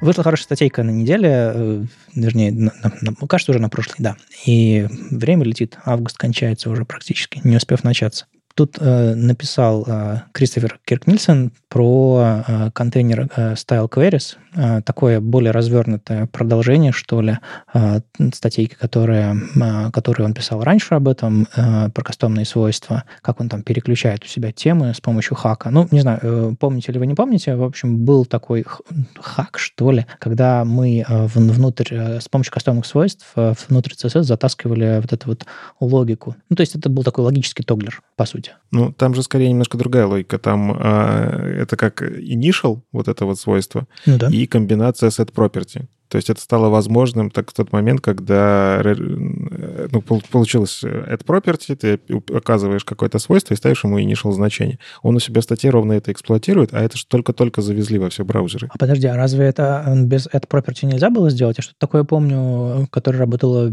какой-то адский хак, который без этого работал. Ну вот прям адским хаком я не пользовался. Я вот просто, я его, может, не понимал. Я, я очень боюсь нести в продакшн вещи, которые я очень плохо понимаю. А, это да. И он, кстати, сам пишет у себя в статье, что ну, это нечитаемая вещь. Вы можете ее попробовать использовать, но, возможно, ее после вас никто поддерживать не сможет. А вот Initial я хоть как-то понимаю, потому что я это property с 2017 года жду. Ну, в общем, э, почему вдруг э, Кристофер начал писать об этом? Э, во-первых, появился там это property, все остальное, этот хак можно было писать сейчас вот более, а, более понятно, что ли. А, но хак хаком нам, нужен use case. И use case, собственно, как нам сделать удобную систему переключения светлой и темной темы, например, или, как в случае конкретно с ним, переключение разных тем на сайте. И это, мне кажется, две очень разные задачи, которые нужно по-разному решать, ну, об этом чуть позже. В общем, а, он у себя в статейке, собственно, приводит все примеры того, как он, как он использует темы у себя на сайте, ну и вообще, в принципе, темную и светлую тему, он, он немножко эм, упрощает, скажем так, э, для понятности, я полагаю, упрощает э, задачу, то есть у него немного тем, а только две, светлая и темная. И, соответственно, он э, показывает, э, не знаю, старые способы. Да-да-да, на самом деле я вот вижу эти старые способы, там это property даже нет, там есть вариант on, off, initial, и там нет это property как раз. Без без них тоже работает. То есть там, да, там ты, вы пишете off пробел, у вас значение получается пробельное какое-то, и он initial. А дальше вы проверяете с помощью фалбека, ну, внутри вара ведь можно задать фалбек, если он приезжает, или не приезжает. Там не совсем fallback, там скорее а, ты когда вары перечисляешь друг за другом, если у тебя там два пробела идет подряд, это просто ну, игнорируется, а, слопывается. Ну да, да, да, да. какое-то одно из значений, если оно включено, оно подставится в переменные. То есть там по факту такой водопад, как у тебя переменные прокидываются вот в твои дизайн-токены. Ну, он тут, для примера, указывает цвет и бэкграунд. И то есть он через пробел указывает два var а, у которых есть fallback, тот самый, который может примениться, если там не смогло распарситься. Ну, по сути, это работа, это, это он использует э, принцип обработки ошибок в CSS. Ну, или, вернее, даже не то, что обработка ошибок, а парсинга кастомных свойств. Да-да. Все так. То есть это не ошибка как, как таковая. То есть э, в кастомных свойствах может быть любое значение, туда можно HTML даже запихнуть. Видел я разные эксперименты. Не то чтобы это было полезно, но тем не менее. Так вот, речь в этой статье, э, конечно же, про этот use case, э, про, про разные всякие хакерские подходы и все остальное, но главное, что мы получаем уже довольно-таки скоро, это контейнер queries, и в рамках этого контейнер queries, style queries. Ну, или, или, ну, по сути, два разных принципа, просто они идут под, под одним и тем же зонтиком, потому что для их использования нужна директива контейнер. Это контейнер, и там у вас появляется функция style, а, куда вы можете, собственно, передать какой-то, не знаю, допустим, если у вас а, color black, вы можете а, в зависимости от этого color black применить другое CSS свойство. Но гораздо интереснее, если у вас есть кастомное свойство с определенным значением, и вы можете там theme кастомное свойство придумать и дать ему значение light или dark. И в зависимости от там, не знаю, какого-нибудь атрибута или еще от чего-нибудь, вы можете включать и выключать это значение, и внутри вашего CSS, по сути, появляется такой логический тоглер, который не зависит ни от э, at property, который не зависит от хака. Код на самом деле выглядит читабельно и понятно. То есть у вас такое медиа-выражение, как мы привыкли, но по-другому работающее на конкретное свойство, которое есть у конкретного, там, допустим, которая отнаследовалась на конкретный э, тег э, или конкретный блок, который вы используете у вас в CSS. Выглядит э, неплохо, но у меня есть вопросики, конечно. Я видел, как этот же хак, ну, имеется в виду не то, что хак, а, как а, контейнер query, где можно брать и вешать какое-то условие на появление custom properties, использовали, чтобы сделать снова примеси, ну, типа CSS, а, SAS-миксины в CSS. То есть, как бы вот а, в этой статье говорится про то, что давайте делать темную и светлую тему.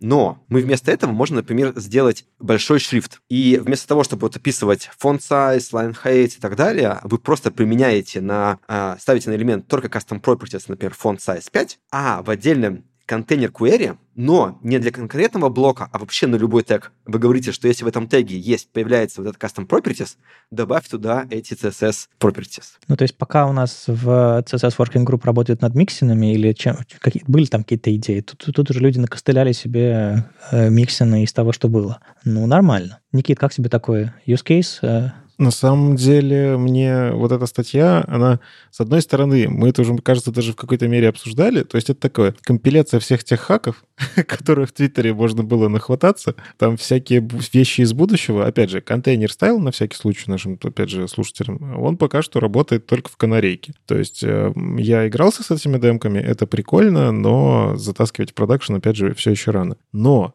он подсветил здесь две вещи, которые, мне кажется, важно тоже подсветить. Во-первых, есть э, потрясающее свойство, которое говорит вам явно, задай вот такую цветовую тему системным скроллу, э, что у нас там еще системно есть, цвет инпута и так далее. Вы можете задать color scheme конкретный на ну вот, в общем, у вас есть контейнер, допустим. Вся страница, она темная. Но внутри контейнера для того, чтобы создать какой-то визуальный контраст, вы делаете светлый блок. Ну, то есть он должен выделяться, там продаваться как-то и так далее. Так вот, если в нем внутри, в этом светлом блоке почему-то показываются темные скроллы, это выглядит, ну, так себе. Так вот, он для себя открыл, он, у него там блочок такой «Today I learned». То есть он этого не знал, а я просто периодически забываю, поэтому вот я сейчас вам напомню и себе заодно. Вы можете указать color scheme и написать двоеточие, не возможные варианты, которые выберет система, а прям прибить гвоздями. То есть вы говорите color scheme light, и в этот момент у вас э, все начнет работать классно внутри. Вот я это в последнее время все чаще использую. А вторая история, он начал тут использовать вот эти переменные, которые мы когда-то обсуждали, что не очень хорошо их использовать. А, ну, если что, опять же, в CSS есть константы, которые браузер на самом деле дает вам пользоваться ими, типа canvas, canvas текст, э, link текст. Это такие константы, это, э, они берутся из системы, вот эти значения. Браузер как-то куда-то какие-то цвета прокидывает, какие-то значения прокидывает, вы их не контролируете. Они приходят из операционной системы. Но вы их можете использовать. Так вот, он их предлагает э, использовать как initial value для э, каких-то вот, собственно, add property. То есть для цветов, э, если вы хотите задать базовый цвет для вашей дизайн-системы, вы можете использовать вот этот вот canvas текст как основной. Очень сомнительная история. я не люблю, когда я не могу контролировать полностью, но, возможно, во мне какой-то такой микроменеджер просыпается. Но, по крайней мере, это интересно. Ну да, на самом деле, э, эта статья полна э, я бы сказал, сомнительных решений. Мне больше нравится, как он экспериментирует над этим всем. И я, когда вот, собственно, заканчивал свой этот монолог, э, я сказал, что у меня есть вопросики к этой статье. И главный вопросик к этой статье, что, на мой взгляд, темные и светлые темы нужно делать совсем по-другому.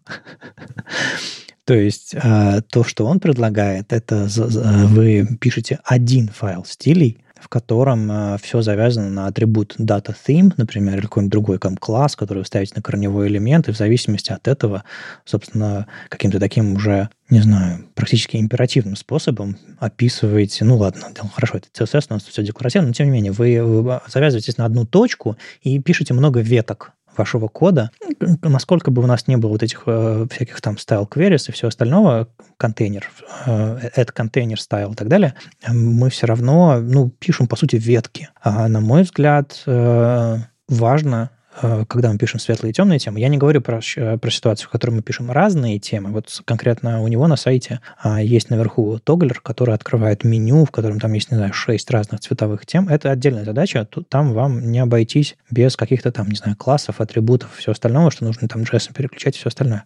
Но когда вы пишете просто светлую и темную тему, у нас есть э, отдельный, отдельная возможность подключать файлы с помощью тега link. И, соответственно, браузер будет решать, выбирать, какой из них подключить. А вот вы туда можете засовывать, не знаю, целиком версию вашего CSS, но лучше туда засовывать просто конкретные цвета, конкретные переменные, которые будут в зависимости от соответствия там медиа-фичи color scheme включаться или выключаться. И это самый простой способ. И если вам нужно э, форсить переключение, вы можете, соответственно, там менять э, значение этих атрибутов медиа и так далее. То есть, что это даст? А, у вас будет и сильно упроститься система, и, а, во-вторых, э, вы получите э, простейший фолдбэк. У вас все будет работать без JavaScript, без всего, у вас не будет привязки. Вы просто будете ну, у себя там на сборке генерировать, по сути, там три файла стилей. На самом деле это все можно инлайнить э, в шапку вашего документа, потому что, я не знаю, на, на, набор цветов, которые вам нужны для вашего, для вашей темной светлой темы, он не такой большой. Вы это все инлайните или подключаете внешними файлами, и браузер сам все это переключает не нужно возиться со всякими атрибутами и так далее. Тем более писать это все,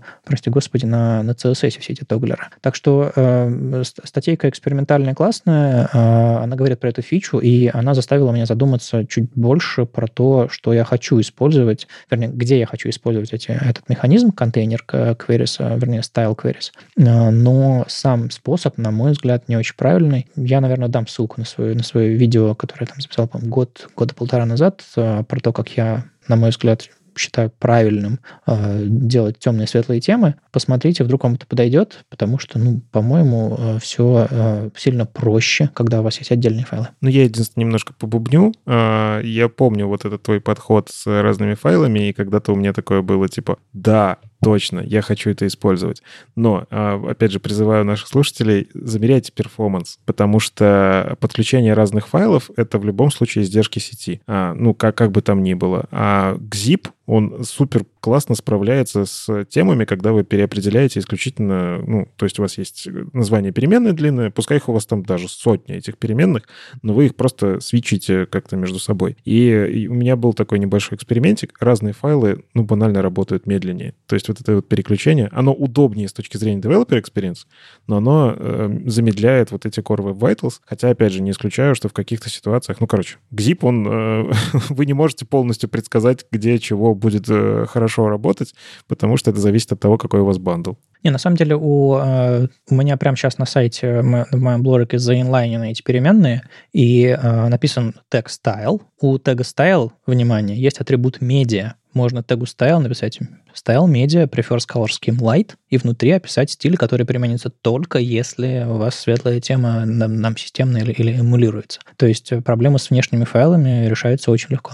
А главное, не используйте, конечно, JavaScript для переключения темы. Я очень часто вижу, когда люди там берут э, какой-нибудь в React Use Media, и смотри, как получается, у вас загружается сайт, сайт на светлом теме, он вам выжигает глаза, и только через секунду запускается JavaScript, который переключает темы. Хотя у нас в CSS есть медиа-выражение. Используйте хотя бы медиа-выражение. Ну, есть э, сайты, которые делает Google, например, э, там YouTube Studio, например, когда ты на, YouTube загружаешь видео, он э, хранит тему, пока ты не перезагрузишь страницу. Он не то, что на JavaScript делает, он это делает на сервере. Так вообще нельзя. Ну, а и, и, мое любимое еще развлечение, это когда э, приключение темы сделано на JavaScript, и когда происходит приключение темы, у вас берется и перерендеривается дом а поскольку это React, у вас сбрасывается состояние. И вы, например, это было в твитдеке, ты пишешь твит, а написал уже большой твит, и тут типа ну, ночь, у меня включается ночная тема, и сайт перерендеривается, и все, мое сообщение исчезает, ура, типа, лузер, добро пожаловать в мир. Обожаю, обожаю.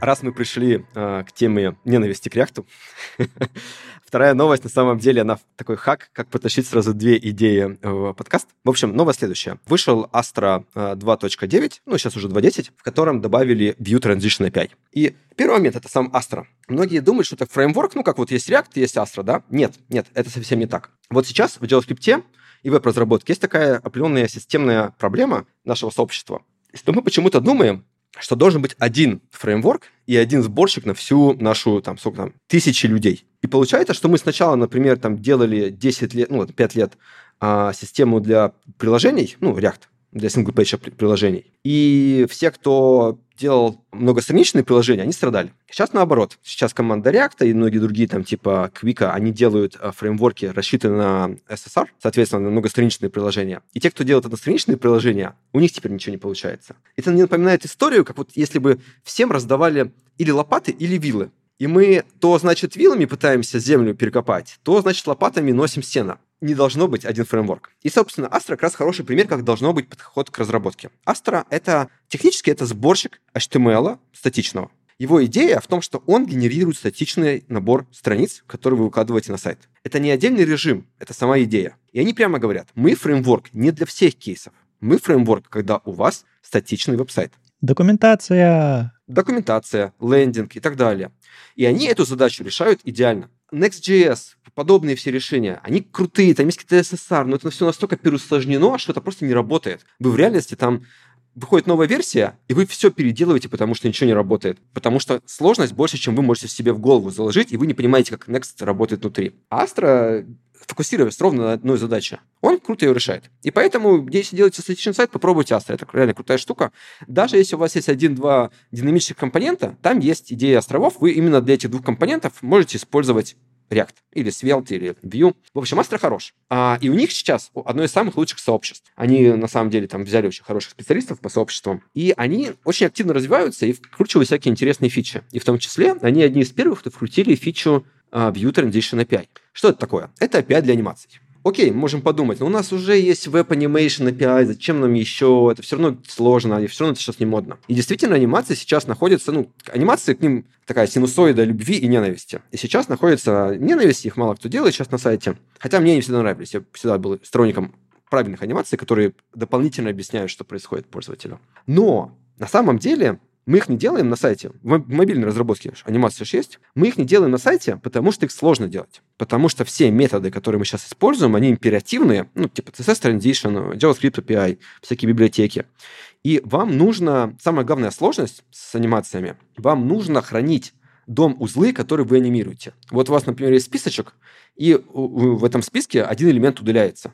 Вы не можете мгновенно в вашем state менеджере удалить это значение, перерендерить дом без этого элемента, а дальше показывать, как он исчезает медленно. Вы должны анимации принести в state менеджер, чтобы пока он удалялся, он был еще в узле и никуда не двигался.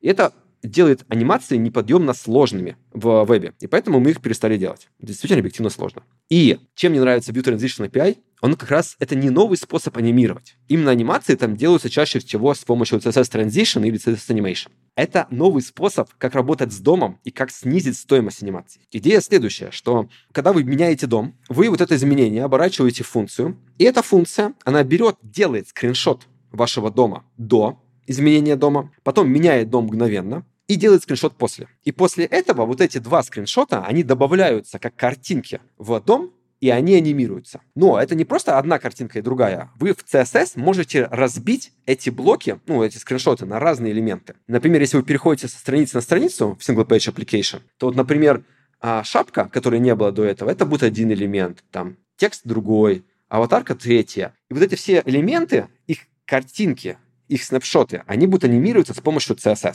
Мне на самом деле э, показалось важным, важным замечание. Я совсем недавно обнаружил, что первый скриншот, который делается ну, по сути, регулярно хранится перед, собственно, перед каким-то переходом между двумя состояниями, он статический, а второй скриншот динамический это даже не скриншот, это, это, по сути, фрагмент видео какой-то.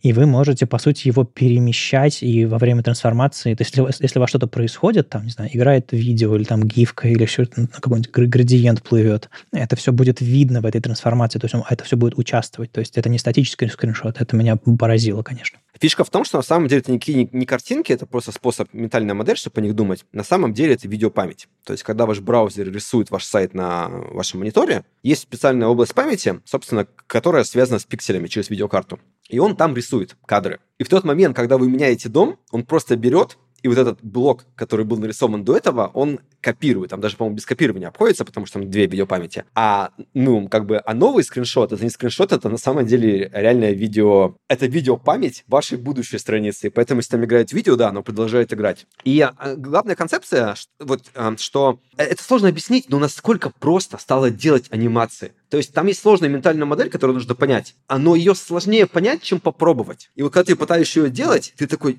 да, это всегда то, что я хотел для анимаций. Это вот как раз декларативный способ анимации, где вы вот у вас есть страница, а до состояния после. И на самом деле в 90% случаев вам даже не нужно будет описывать эту анимацию. Вы просто разбиваете ее на блоки, которые нужно анимировать, и браузер сам их переместит из, из старого положения в новое. Вам ничего делать не надо. А, ну, там еще в 5% случаев вам нужно немножко там подтюнить, как это анимировать, но чисто на CSS. А многие могли читать о View Transition в совершенно другом контексте. Изначально эту спеку написали для того, ну, как я понимаю, что ее написали для того, чтобы делать анимации при статичном переходе между страницами, то есть при multi-page application. Но вот эта функция как ее до сих пор не допилили. Она все еще а, под флагом, потому что там довольно сложно. А они э, доработали спеку и сделали для вот single page application. И она сейчас, прямо сейчас, в Chrome работает. Поэтому, если вы любите анимации, как и я, вы можете ее добавить в Chrome. Там важный момент, а она не поддерживается в Safari и в Firefox, и в ближайшее время вряд ли будет поддерживаться, потому что браузеры не очень хотят ее добавлять пока. Они хотят посмотреть, как она будет применяться. Но анимация это же прекра- прекраснейший способ для graceful degradation. То есть, если он будет только в Chrome, ничего страшного. Но не забывайте про медиа выражения, не делать анимации, если пользователь попросил в настройках операционной системы. Я на самом деле притащил э, еще один инсайт из, из эпизода F-Word, который выйдет понедельник э, вместе с этим э, подкастом тоже. Э, Джейк сказал, что спеку с самого начала разрабатывали, он как, собственно, автор всего этого, спеку с самого начала разрабатывали с расчетом и на single page, и на multi-page, то есть не было, типа, это мы сделаем первым, этим доработаем, просто проще было выпустить JavaScript API первым. Это был такой план с самого начала. То есть у них декларатив, декларативность и императивность, ну, здесь две разные версии этого API, были задуманы с самого начала. Более того, а, что ребята из Mozilla, что из Apple, они участвовали во всех обсуждениях, не на уровне CSS Working Group, а на уровне там других а, а, объединений. Так что браузер на это смотрит с симпатией, и нет такого, что кто-то скажет, мы это внедрять не будем. А, вопрос времени, судя по всему, не знаю, если в следующем году добавят в какую-нибудь, не знаю, а, очередную программу э, браузер, давайте все внедрять, как, как она там называется, я уже забыл, Никит. Interop. Interop, да, если все это в Interop, в Interop добавят, то, не знаю, у нас хорошие шансы все это получить. К тому же, ну, фича непростая, но мне кажется, вот я ее внедрил э, я, опять же, могу дать ссылку на свой этот, не, не, э, знаменитый коммит, на, в, свой, в свой блог. Я ее внедрил, не знаю, в Chrome Canary. Если вы зайдете на мой pepelsbey.dev, и увидите, как там переходы между страничками очень single-page ево выглядят. А, а Astro, учитывая, что они э, HTML first, я от них ожидаю, что они будут внедрять это тоже декларативно, статически. А, но, конечно, у них там это все через API тоже будет работать, если, если особенно эти динамические острова и все остальное. Вот как Андрей в самом начале сказал, они выпустили версию 2.10 уже, в которой они добавили еще дополнительный этот ключик Transition Persist. В общем, э, ребята пытаются на, на волне этого хайпа и интереса, что ли, к, к этому View Transitions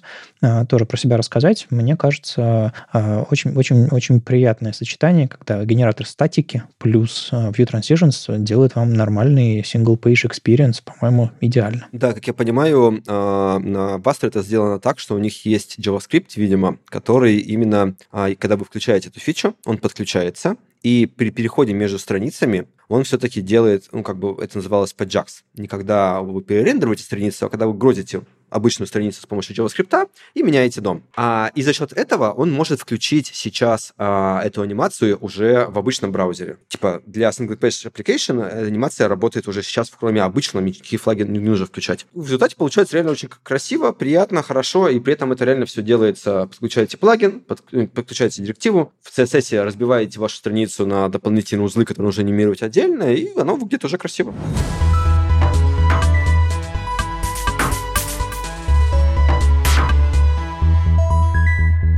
Ну и давайте перейдем к теме, ради которой, собственно, Андрея позвали. Андрей не молчал все это время и э, действовал как, как, как ведущий всю дорогу. Отлично, я только рад. А, в общем, мы э, Пару недель назад э, прогремел э, DevTools FM, который мы сегодня уже упоминали, э, эпизод подкаста какого-то. Послушайте э, целиком, там почти часовое видео, и там есть фрагмент, на который мы ссылку тоже дадим с тайм-кодом, э, где Андрей говорит, ну, короче, Lightning CSS лучше, давайте все переставайте использовать PostCSS, потому что, ну, какой смысл, Lightning лучше, он на расте написан, быстрее работает, некоторые вещи внедрены уже, которые мы только хотели внедрять в PostCSS. Короче, все, конец проекта, закрываем, э, расходимся, ребят, э, какой смысл? И в этом месте мне стало очень интересно. Я две недели уже жду, э, собственно, Андрей, ты чего? Да, да, все, ну, типа, не, не все именно так, как ты описал, ты некоторые вещи преувеличил. Давай, типа, сначала расскажу. Я умею сгущать краску. Да, а вкратце, самое ядро, переходите на CSS, да, все так. При этом, на самом деле, это давно уже вы могли не замечать, что Twitter пост CSS постоянно продвигает и рассказывает, какой Lightning CSS хороший. Ну, мы, собственно, это делали и про CSS 3, но его было сложнее внедрять, а Lightning CSS гораздо проще внедрить, и, собственно, это начало иметь эффект. История следующая, что Lightning CSS — это вообще изначально автор парселя. А он, к сожалению, проиграл битву с Вайтом, ну, типа, давайте говорить честно. А, там самое обидное, у него на самом деле парсер один был прекрасным сборщиками, вообще не но ему не хватало гибкости. И они начали пилить вторую версию, и в итоге ее задержали. И пока они там допиливали вторую версию, в этот момент команда Vue взяла и сделала нормальный сборщик. Если что, сейчас пак не нужен. White реально все решает. Но для того, чтобы продолжать сражаться, а, парсель, команда его, они сделали отдельный инструмент для работы с CSS, чтобы увеличить скорость перед парселем. И они сделали его очень быстрым, в том числе написав на Rust. Это назывался парсель CSS. И вдруг оказалось, что на самом деле это реально крутой инструмент. Его проще продвинуть, чем конфликтовать с White. И поэтому автор парселя переключился на этот инструмент, переименовал его в Lightning CSS, с Parcel CSS, и сейчас продвигает как отдельный тул. И его, собственно, хотят внедрять в White, хотят на нем сделать новый Tailwind, и, собственно, вот так аккуратненько разносят по сборщикам. И я считаю, что это правильно. Почему? А, первый момент, он быстрее, но не из-за раста. Мы, мы сейчас видим, как многие инструменты переписывают на Rust, и действительно, ну, как бы становится быстрее. Но Дело в том, что одновременно с переписыванием на Rust они исправляют ошибки. Это совершенно новое поколение ПО, которое по другой архитектуре пилится. И вот, например, Роман Барнов прекрасно показал на CSS 3, как можно на JavaScript сделать инструмент, который соизмерим по скорости с Lightning CSS. Вопрос, как вы подходите к архитектуре ПО. Lightning CSS быстро, потому что он использует практически большинство наработок, которые, собственно, применяют CSS 3 только там некоторые вещи делать проще на расте, там, работу с памятью, например. И, то есть, первый момент он быстрее. Второй момент, он парсит CSS не только по самым главным блокам, а он отдельно распарсивает отдельные значения. Там, где в PostCSS нужно было использовать дополнительные плагины, и, в общем, это было не очень удобно. Теперь Lightning CSS, он парсит все, и если вам нужно заменить одну функцию на другую, то вы сейчас это можете сделать. При этом Lightning CSS, несмотря на то, что он написан на расте, к нему можно добавлять небольшие расширения, написанные на JavaScript через мост между Rust А-а-а. и JavaScript. Но дополнительно, а вот PostCSS это такое маленькое ядро, которое ничего не умеет, вы все плагинами делаете. Мы с самого начала поняли, что на самом деле это такой неправильный подход. На самом деле нужно ближе идти к пути Ruby on Rails. Нужно дать э, то, что нужно 80% пользователей уже готовы в пакете, и отдельно дать возможность это перенастраивать и писать плагины только тем 20%, которые делают что-то необычное. Но мы это сразу поняли, но тогда уже мы одновременно с этим поняли, что TSS комьюнити это не то комьюнити, которое реально уважает авторов TSS тулзов, и мы ничего не получим за эту работу, и поэтому, собственно, забили. А Lightning CSS писался с нуля, и они, собственно, сделали это правильно. В Lightning CSS уже есть в кавычках автопрефиксер, уже есть пост CSS preset env и уже есть minifire. Круто. Ну, а подожди, все-таки здесь интересно, ты говоришь про комьюнити, есть minifire. У меня основная история как-то конфликта внутреннего у меня в голове, что переходить на Lightning CSS, это как раз-таки плагины. Ну, то есть понятно, что большинство плагинов, которые ты назвал, они у меня, естественно, тоже включены, они уже, допустим, есть Lightning CSS из коробки. А что делать с остальной экосистемой? Ну, типа, у PostCSS огромное количество плагинов. Ну, типа, если посмотреть э, PostCSS плагин список, ну, там, там очень много всего, и оно автоматически как-то подключается, я насколько знаю, по PostCSS PresetEnv и так далее. Lightning CSS все это тоже умеет? А есть еще куча плагинов, которые люди для себя сами написали, на которых в NPM нет. Да, да, да. Я бы сказал так. А, вот, например, есть плагин, который я больше всего люблю, мы при теме говорили, есть плагин PostCSS а, Dark Theme Class. Это идея в том, что вот вы пишете темную тему через медиавыражение, но хочется иметь переключатель. И оно просто берет, находит все медиавыражения и добавляет, собственно, туда же класс. А вот такой плагин вряд ли будет из коробки в Lightning CSS когда-либо. Его можно переписать на Lightning CSS, но понятно, что это вряд ли кто-то будет делать. Поэтому просто поставьте пост CSS после Lightning CSS. То есть у вас в половине проектов не нужно ничего. В половине нужно. Но используйте дополнительные плагины, собственно, после. То есть ты предлагаешь такой пайплайн. Я заменяю PostCSS как сборщик моего CSS на Lightning CSS. Mm-hmm. И если мне нужно что-то слишком кастомное, я поверх этого прогоняю PostCSS. Да, да, прекрасный вариант. Но тогда скорость сборки же упадет. Есть определенные преимущества того, чтобы все делать по одному AST, но, по-моему, все-таки именно вот из-за особенностей того, как хорошо написаны те тулзы, которые в Lightning CSS, у вас, скорее всего, будет прирост. Это надо мерить, это на каждом CSS будет свой. То есть э, те накладные ресурсы, которые вносят Autoprefixer и PostCSS preset env, по-моему, он все-таки ну, поверх парсинга. По-моему, он соизмерим с тем скоростью, с которой все делает Lightning CSS. Он типа в 6-10 раз быстрее. Угу. Ну, ты прям замотивировал. Вообще, интересная ситуация. Человек пост CSS говорит мне перейти на Lightning CSS и за замерить, что стало лучше. И меня такого еще не было. А это смерть проекта или что? Ну, ну у нас, и вот, э, допустим, с Никитой, у, нас, и у всех слушателей есть перспектива какая? А мы, э, у нас в рабочих, личных, в любых проектах есть пост CSS, и мы им пользуемся. Мы хотим понять, что нам делать дальше. Это одна перспектива, как мы смотрим на, этот, на эту ситуацию. Но мне еще интересно, как ты на это смотришь, как, на, как автор э, проекта, как э, лидер сообщества пост-CSS, который вокруг этого всего организовалось, ты э, какую судьбу видишь у всего проекта? То есть он это какой-то закат, это какое-то а, существование в, друг, в, други, в других размерах, что ли, в, в, с другой степенью важности. Проект скукожится обратно до, до автопрефиксера, с чего все начиналось, или, или что? Ну, а, а PostSS не закрывается, не будет закрываться. То есть он будет поддерживаться, все у него будет нормально. Единственное, не будет добавляться принципиально новые фичи. Скорее всего, я не буду делать все-таки парсинг отдельных свойств. Ну, значение свойств. Это слишком сложно и в данный момент экосистемы. PostSS будет просто не развиваться по количеству фич, но ваши старые плагины будут работать, он будет обновляться на новый Node.js, если будет какие-то возможности ускоряться, ускоряться. Тут есть такой важный момент. Мы как-то совершенно неправильно воспринимаем развитие open source. Мы, во-первых, думаем, что каждый автор open source хочет, чтобы его продуктом пользовались чаще. А я не хочу. Ага, мне же люди, вот эти, которые пользуются пост-CSS, они ничего не приносят. Поднимают только силы. Как я говорил, мы как бы потеряли интерес к пост CSS, потому что CSS комьюнити, оно не отдает обратно а, авторам CSS тулзов. И ресурсы, которые ты в них вкладываешь, ты не получаешь как какие-то дивиденды, тебя не зовут на конференции и так далее. Поэтому, собственно, чем меньше людей будет пользоваться пост CSS, тем больше у меня будет свободного времени. Пожалуйста, отпустите меня домой.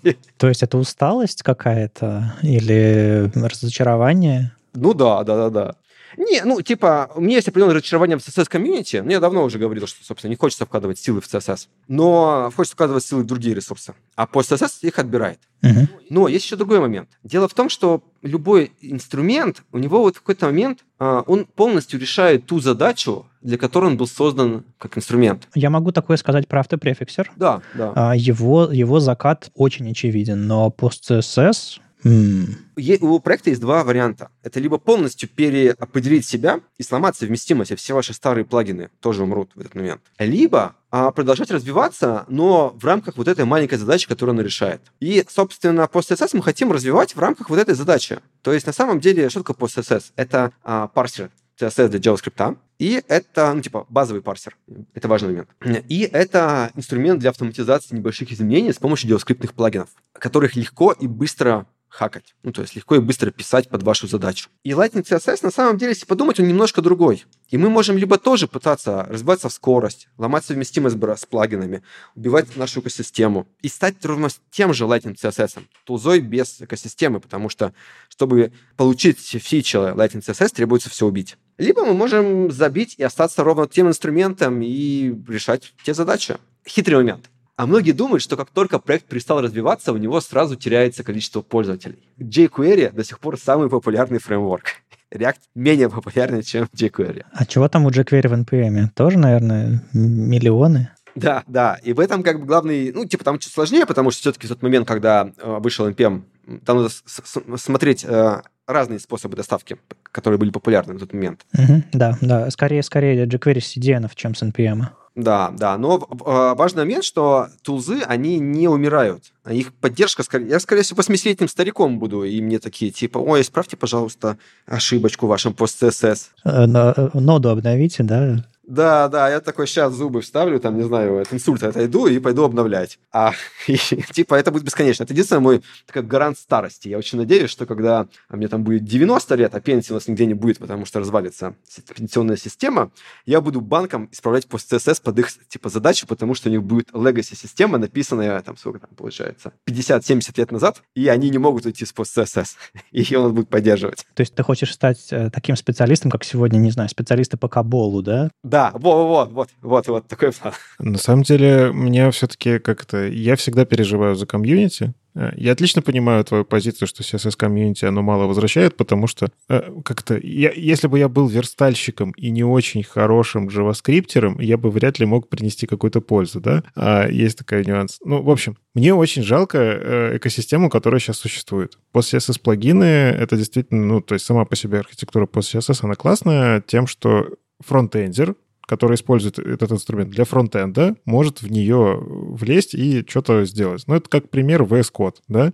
VS Code экстеншены мне я писать могу, а в IDE-шке там э, JetBrains не могу потому что я фронтендер, я не понимаю, что там происходит. И та же история с, э, с Lightning CSS. Я понятия не имею, как мне написать на расте расширение, которое будет мне помогать. Оно не пишется не на расте, оно пишется на JavaScript, но там есть особенность. А-а. Там API сложнее, чем в даже событийный API пост CSS. Там API ближе к Babel. То есть вы как бы возвращаете всегда ноду. И это усложняет многие такие операции, где вы, например, хотите вставить ноду вперед и так далее. Поэтому я скажу так, если вам нужно быстро захачить какую-то штуку и посмотреть, эксперимент провести и так далее, это всегда будет проще делать на PostCSS. Потому что ментальная модель проще, потому что AST проще и так далее. Но когда вы ее уже сделали, у вас уже большой проект на нем зависит, и он начинает тормозить, вы в этот момент можете взять и переписать этот код на Lightning CSS. И, соответственно, оно будет нормально работать. При этом еще важный момент. Вы, нужно еще понимать, что будущее Lightning CSS, она тоже под вопросом. У него есть главная фундаментальная проблема. Она связана с тем, что Rust разработчиков мало, и у Lightning CSS все это держится на одном человеке угу. э, по-настоящему. Все фичи. И мификатор, и полифилы, и префиксы. Ну, префиксы не так важны, а вот полифилы, например. И если у него будут проблемы, и он потеряет, например, мотивацию, то оно перестанет развиваться. А, например, а, вот когда вышла новая спека для CSS, понятно, что ее легче запилить на по CSS env. И там, скорее всего, полифилы всегда будут развиваться чуть быстрее, потому что ну, там легче хакать. И в этом плане PostSS всегда будет оставаться как такой быстрый инструмент, который создан для того, чтобы быстро набрасывать плагины. А Lightning CSS как для того, чтобы делать то, что мы уже умеем делать давно и хорошо. И это типа прекрасное развитие. Как я уже говорил про React, у нас не должно быть одного инструмента. Нам не нужны вилы, чтобы копать землю, и лопата, чтобы носить сено.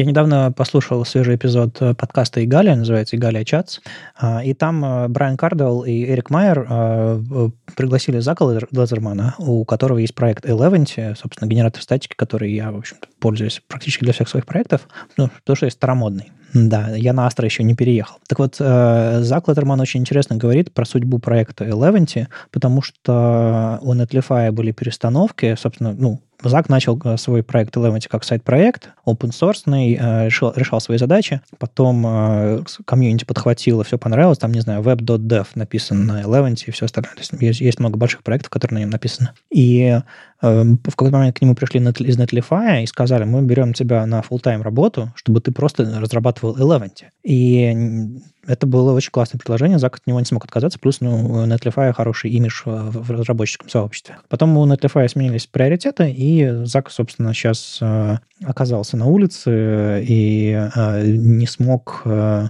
придумать себе нормальную модель для Eleventy нормальную, и говорят, мы, мы некоторые вещи сделаем помедленнее, некоторые приоритеты перес, пересмотрим, и на самом деле в самом конце подкаста, или, или в самом начале, и, по-моему, в самом конце, Брайан Кардел делает вырезочку, Зак нашел работу, Зак нашел новый дом для Eleventy, по сути. Так что да, у проекта снова появится, видимо, по этой же модели она будет все работать.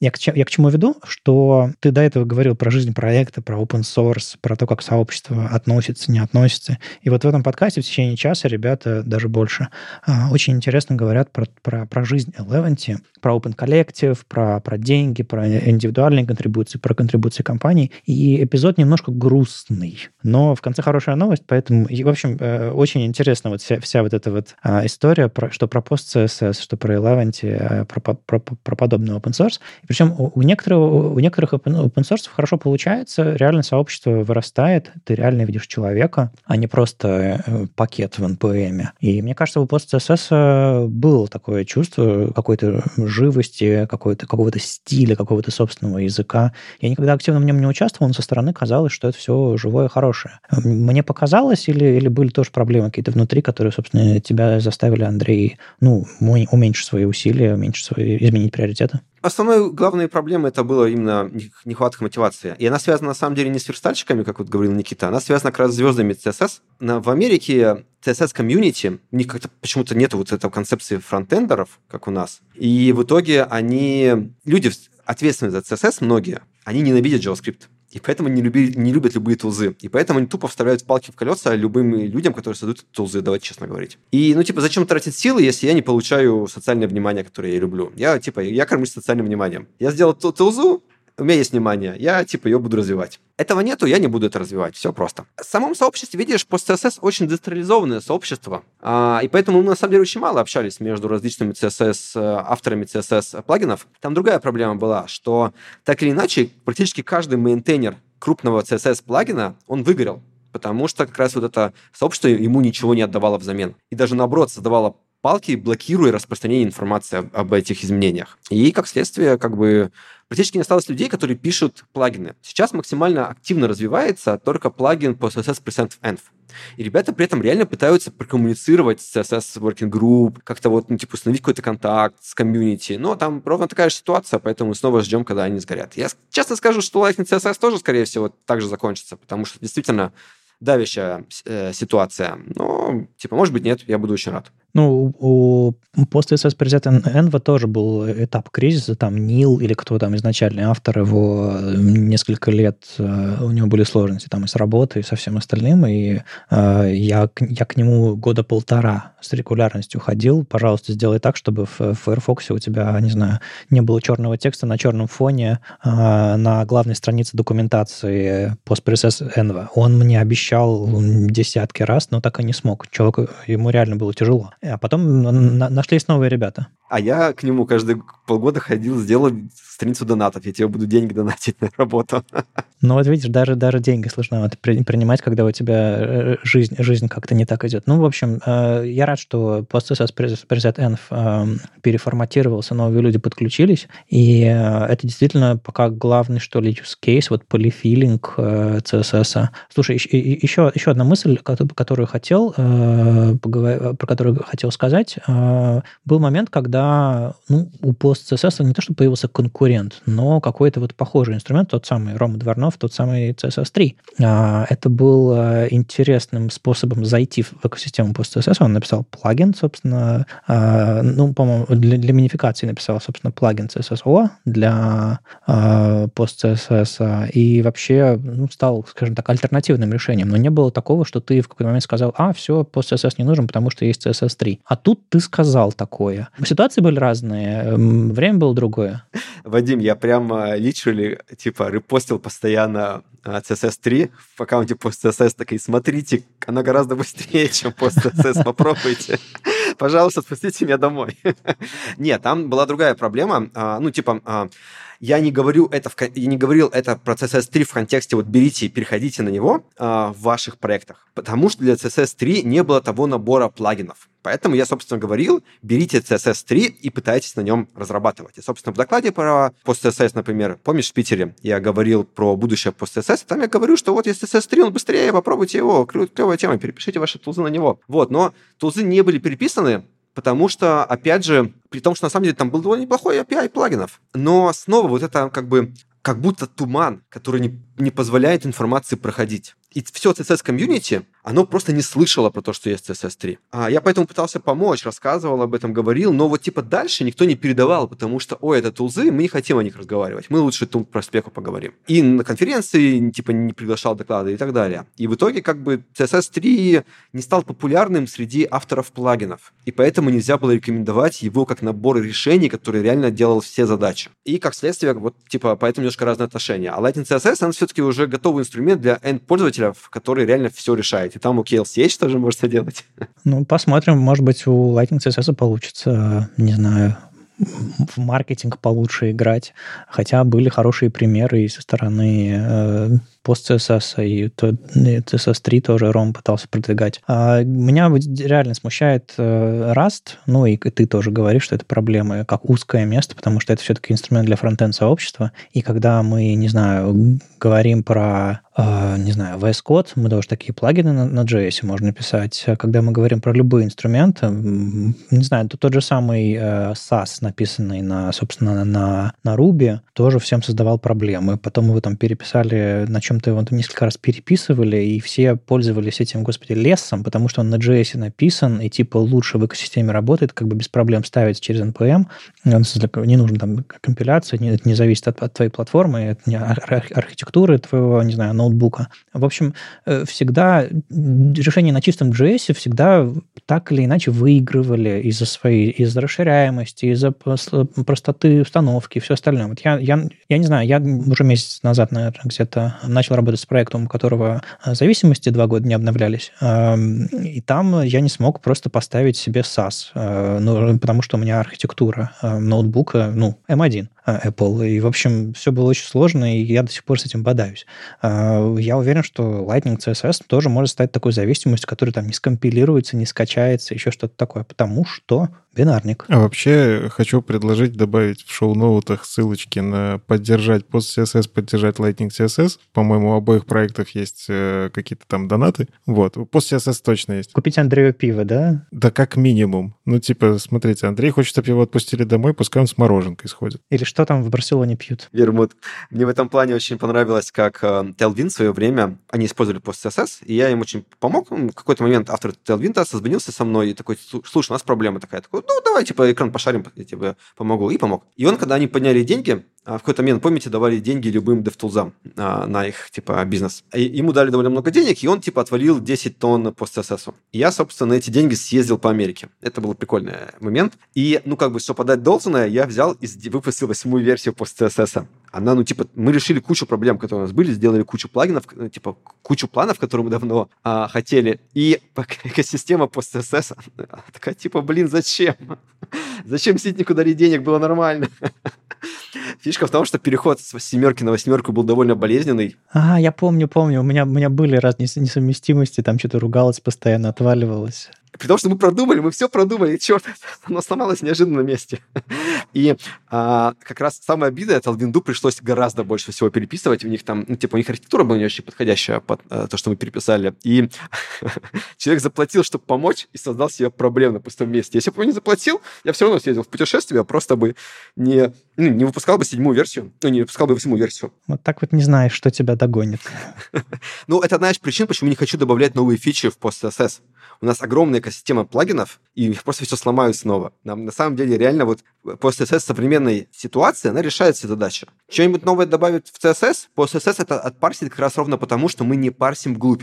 А если мы добавим глубокий парсинг, нам придется постоянно обновлять наш парсер под новые э, значения а, и так далее. И получается, что реально как бы вот текущее состояние пост CSS это как бы ну, оно, оно достаточно, там ничего не убавить, ничего не добавить. И смотрите, ничего страшного, если Lightning CSS вдруг в какой-то момент умрет, потому что у нас всегда будет пост CSS фоном. На самом деле, если у проекта есть хорошее э, комьюнити, и это комьюнити состоит не, одного, не из одного человека, то этот проект местами лучше, чем самый популярный. То есть ты мне сейчас сэкономил время, да? Я могу завтра не переписывать все на Lightning CSS. Типа, если у тебя все работает на пост CSS, не переписывай на Lightning, если нет проблем со скоростью. Если у тебя есть какая-то задача, которую ты не можешь решить, тогда переписывай. Ну, мне кажется, можно резюмировать, что на самом деле, как э, если у вас есть какая-то проблема, ну, то есть, когда у вас сборка огромных файлов занимает э, много времени, это стоит вам денег на каком-то сервисе, тогда, наверное, Lightning CSS Норм. Я, если что, просто на галпе сижу, меня устраивает. Ну, типа, у меня там даже пост CSS не везде есть. В некоторых проектах у меня просто галпом собирается отдельный пакет CSS-O, и все хорошо. Слушай, ты как хороший пример человека, который не гнался за новинками, не переходил с гальпа там на Webpack, потом там на Вай. Ты просто использовал то, что работает. Вот да, вот так надо жить.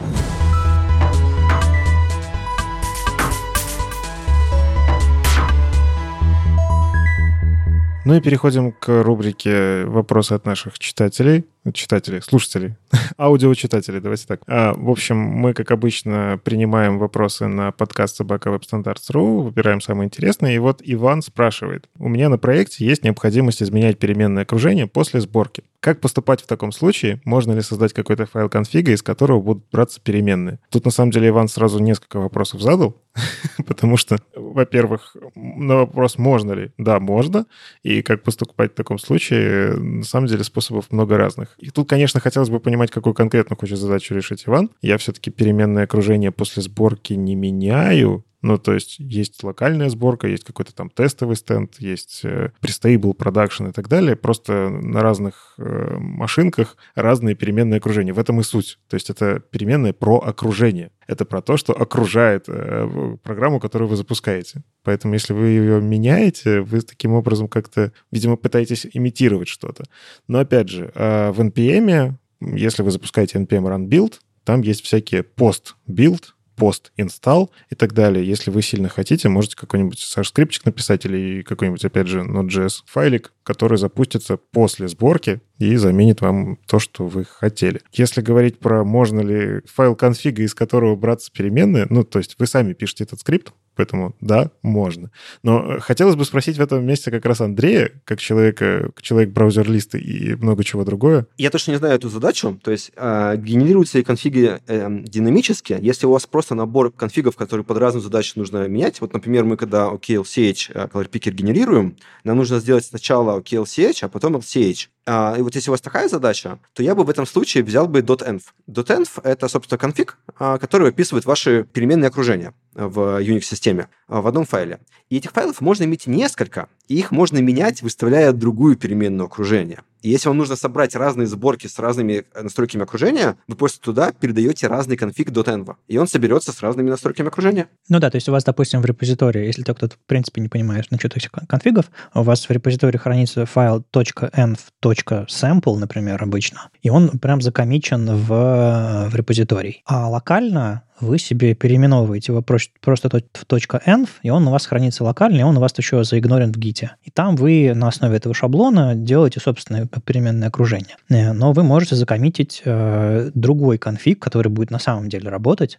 именно для сборки. А, который не будет заигнорен, который будет, собственно, доставляться всем, а, кто пользуется этим репозиторием, и э, на основе него, на основе вашего локального env, который игнорится, и на основе другого общего env что-то будет, будет собираться. То есть можно иметь несколько env-файлов. А, это же просто э, абстрактные файлы, они, по-моему, даже автоматически, они подхватываются какие-то автоматически, их нужно прокидывать? Да, .env подхватывается, автомати... не, подхватывается автоматически, если вы вызовете библиотеку э, вашей системы сборки, а остальные, ну, если для продакшена, для стейджинга. Их нужно явно придать как переменную среду. Ну, то есть, да, я, я здесь присоединюсь э, к Андрею Вадиму.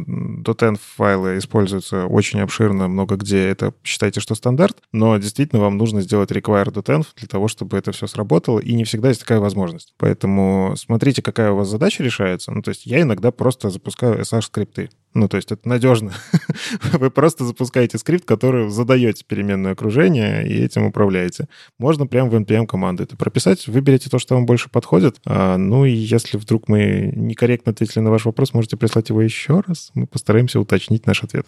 Трейдик сделаем такой. Радио-трейдик. С вами был 381 выпуск подкаста «Веб-стандарты», его постоянные ведущие сам по себе Вадим Макеев. И доброжелюбный бородач Никита Дубко. И сегодня в гостях у нас был Андрей Ситник из Злых марсиан. Андрей, спасибо, что пришел. Позвали поговорить про Lightning CSS, а в итоге скатились в сообщество, в, в CSS и все остальное. Было, было круто. Спасибо, что позвали. Зовите еще гостей, вернем старые веб-стандарты. Может, может. А пока слушайте нас в любом приложении для подкастов или на ваших любимых платформах. Не забывайте ставить оценки и писать отзывы, это помогает нам продолжать. Если вам нравится, что мы делаем, поддержите нас на Патреоне или Бусти. Ждем ваших вопросов на podcast@web-standards.ru, скопируйте из описания. Мы обязательно ответим на самые интересные. Ну и услышимся на следующей неделе. Пока. Пока. Пока-пока.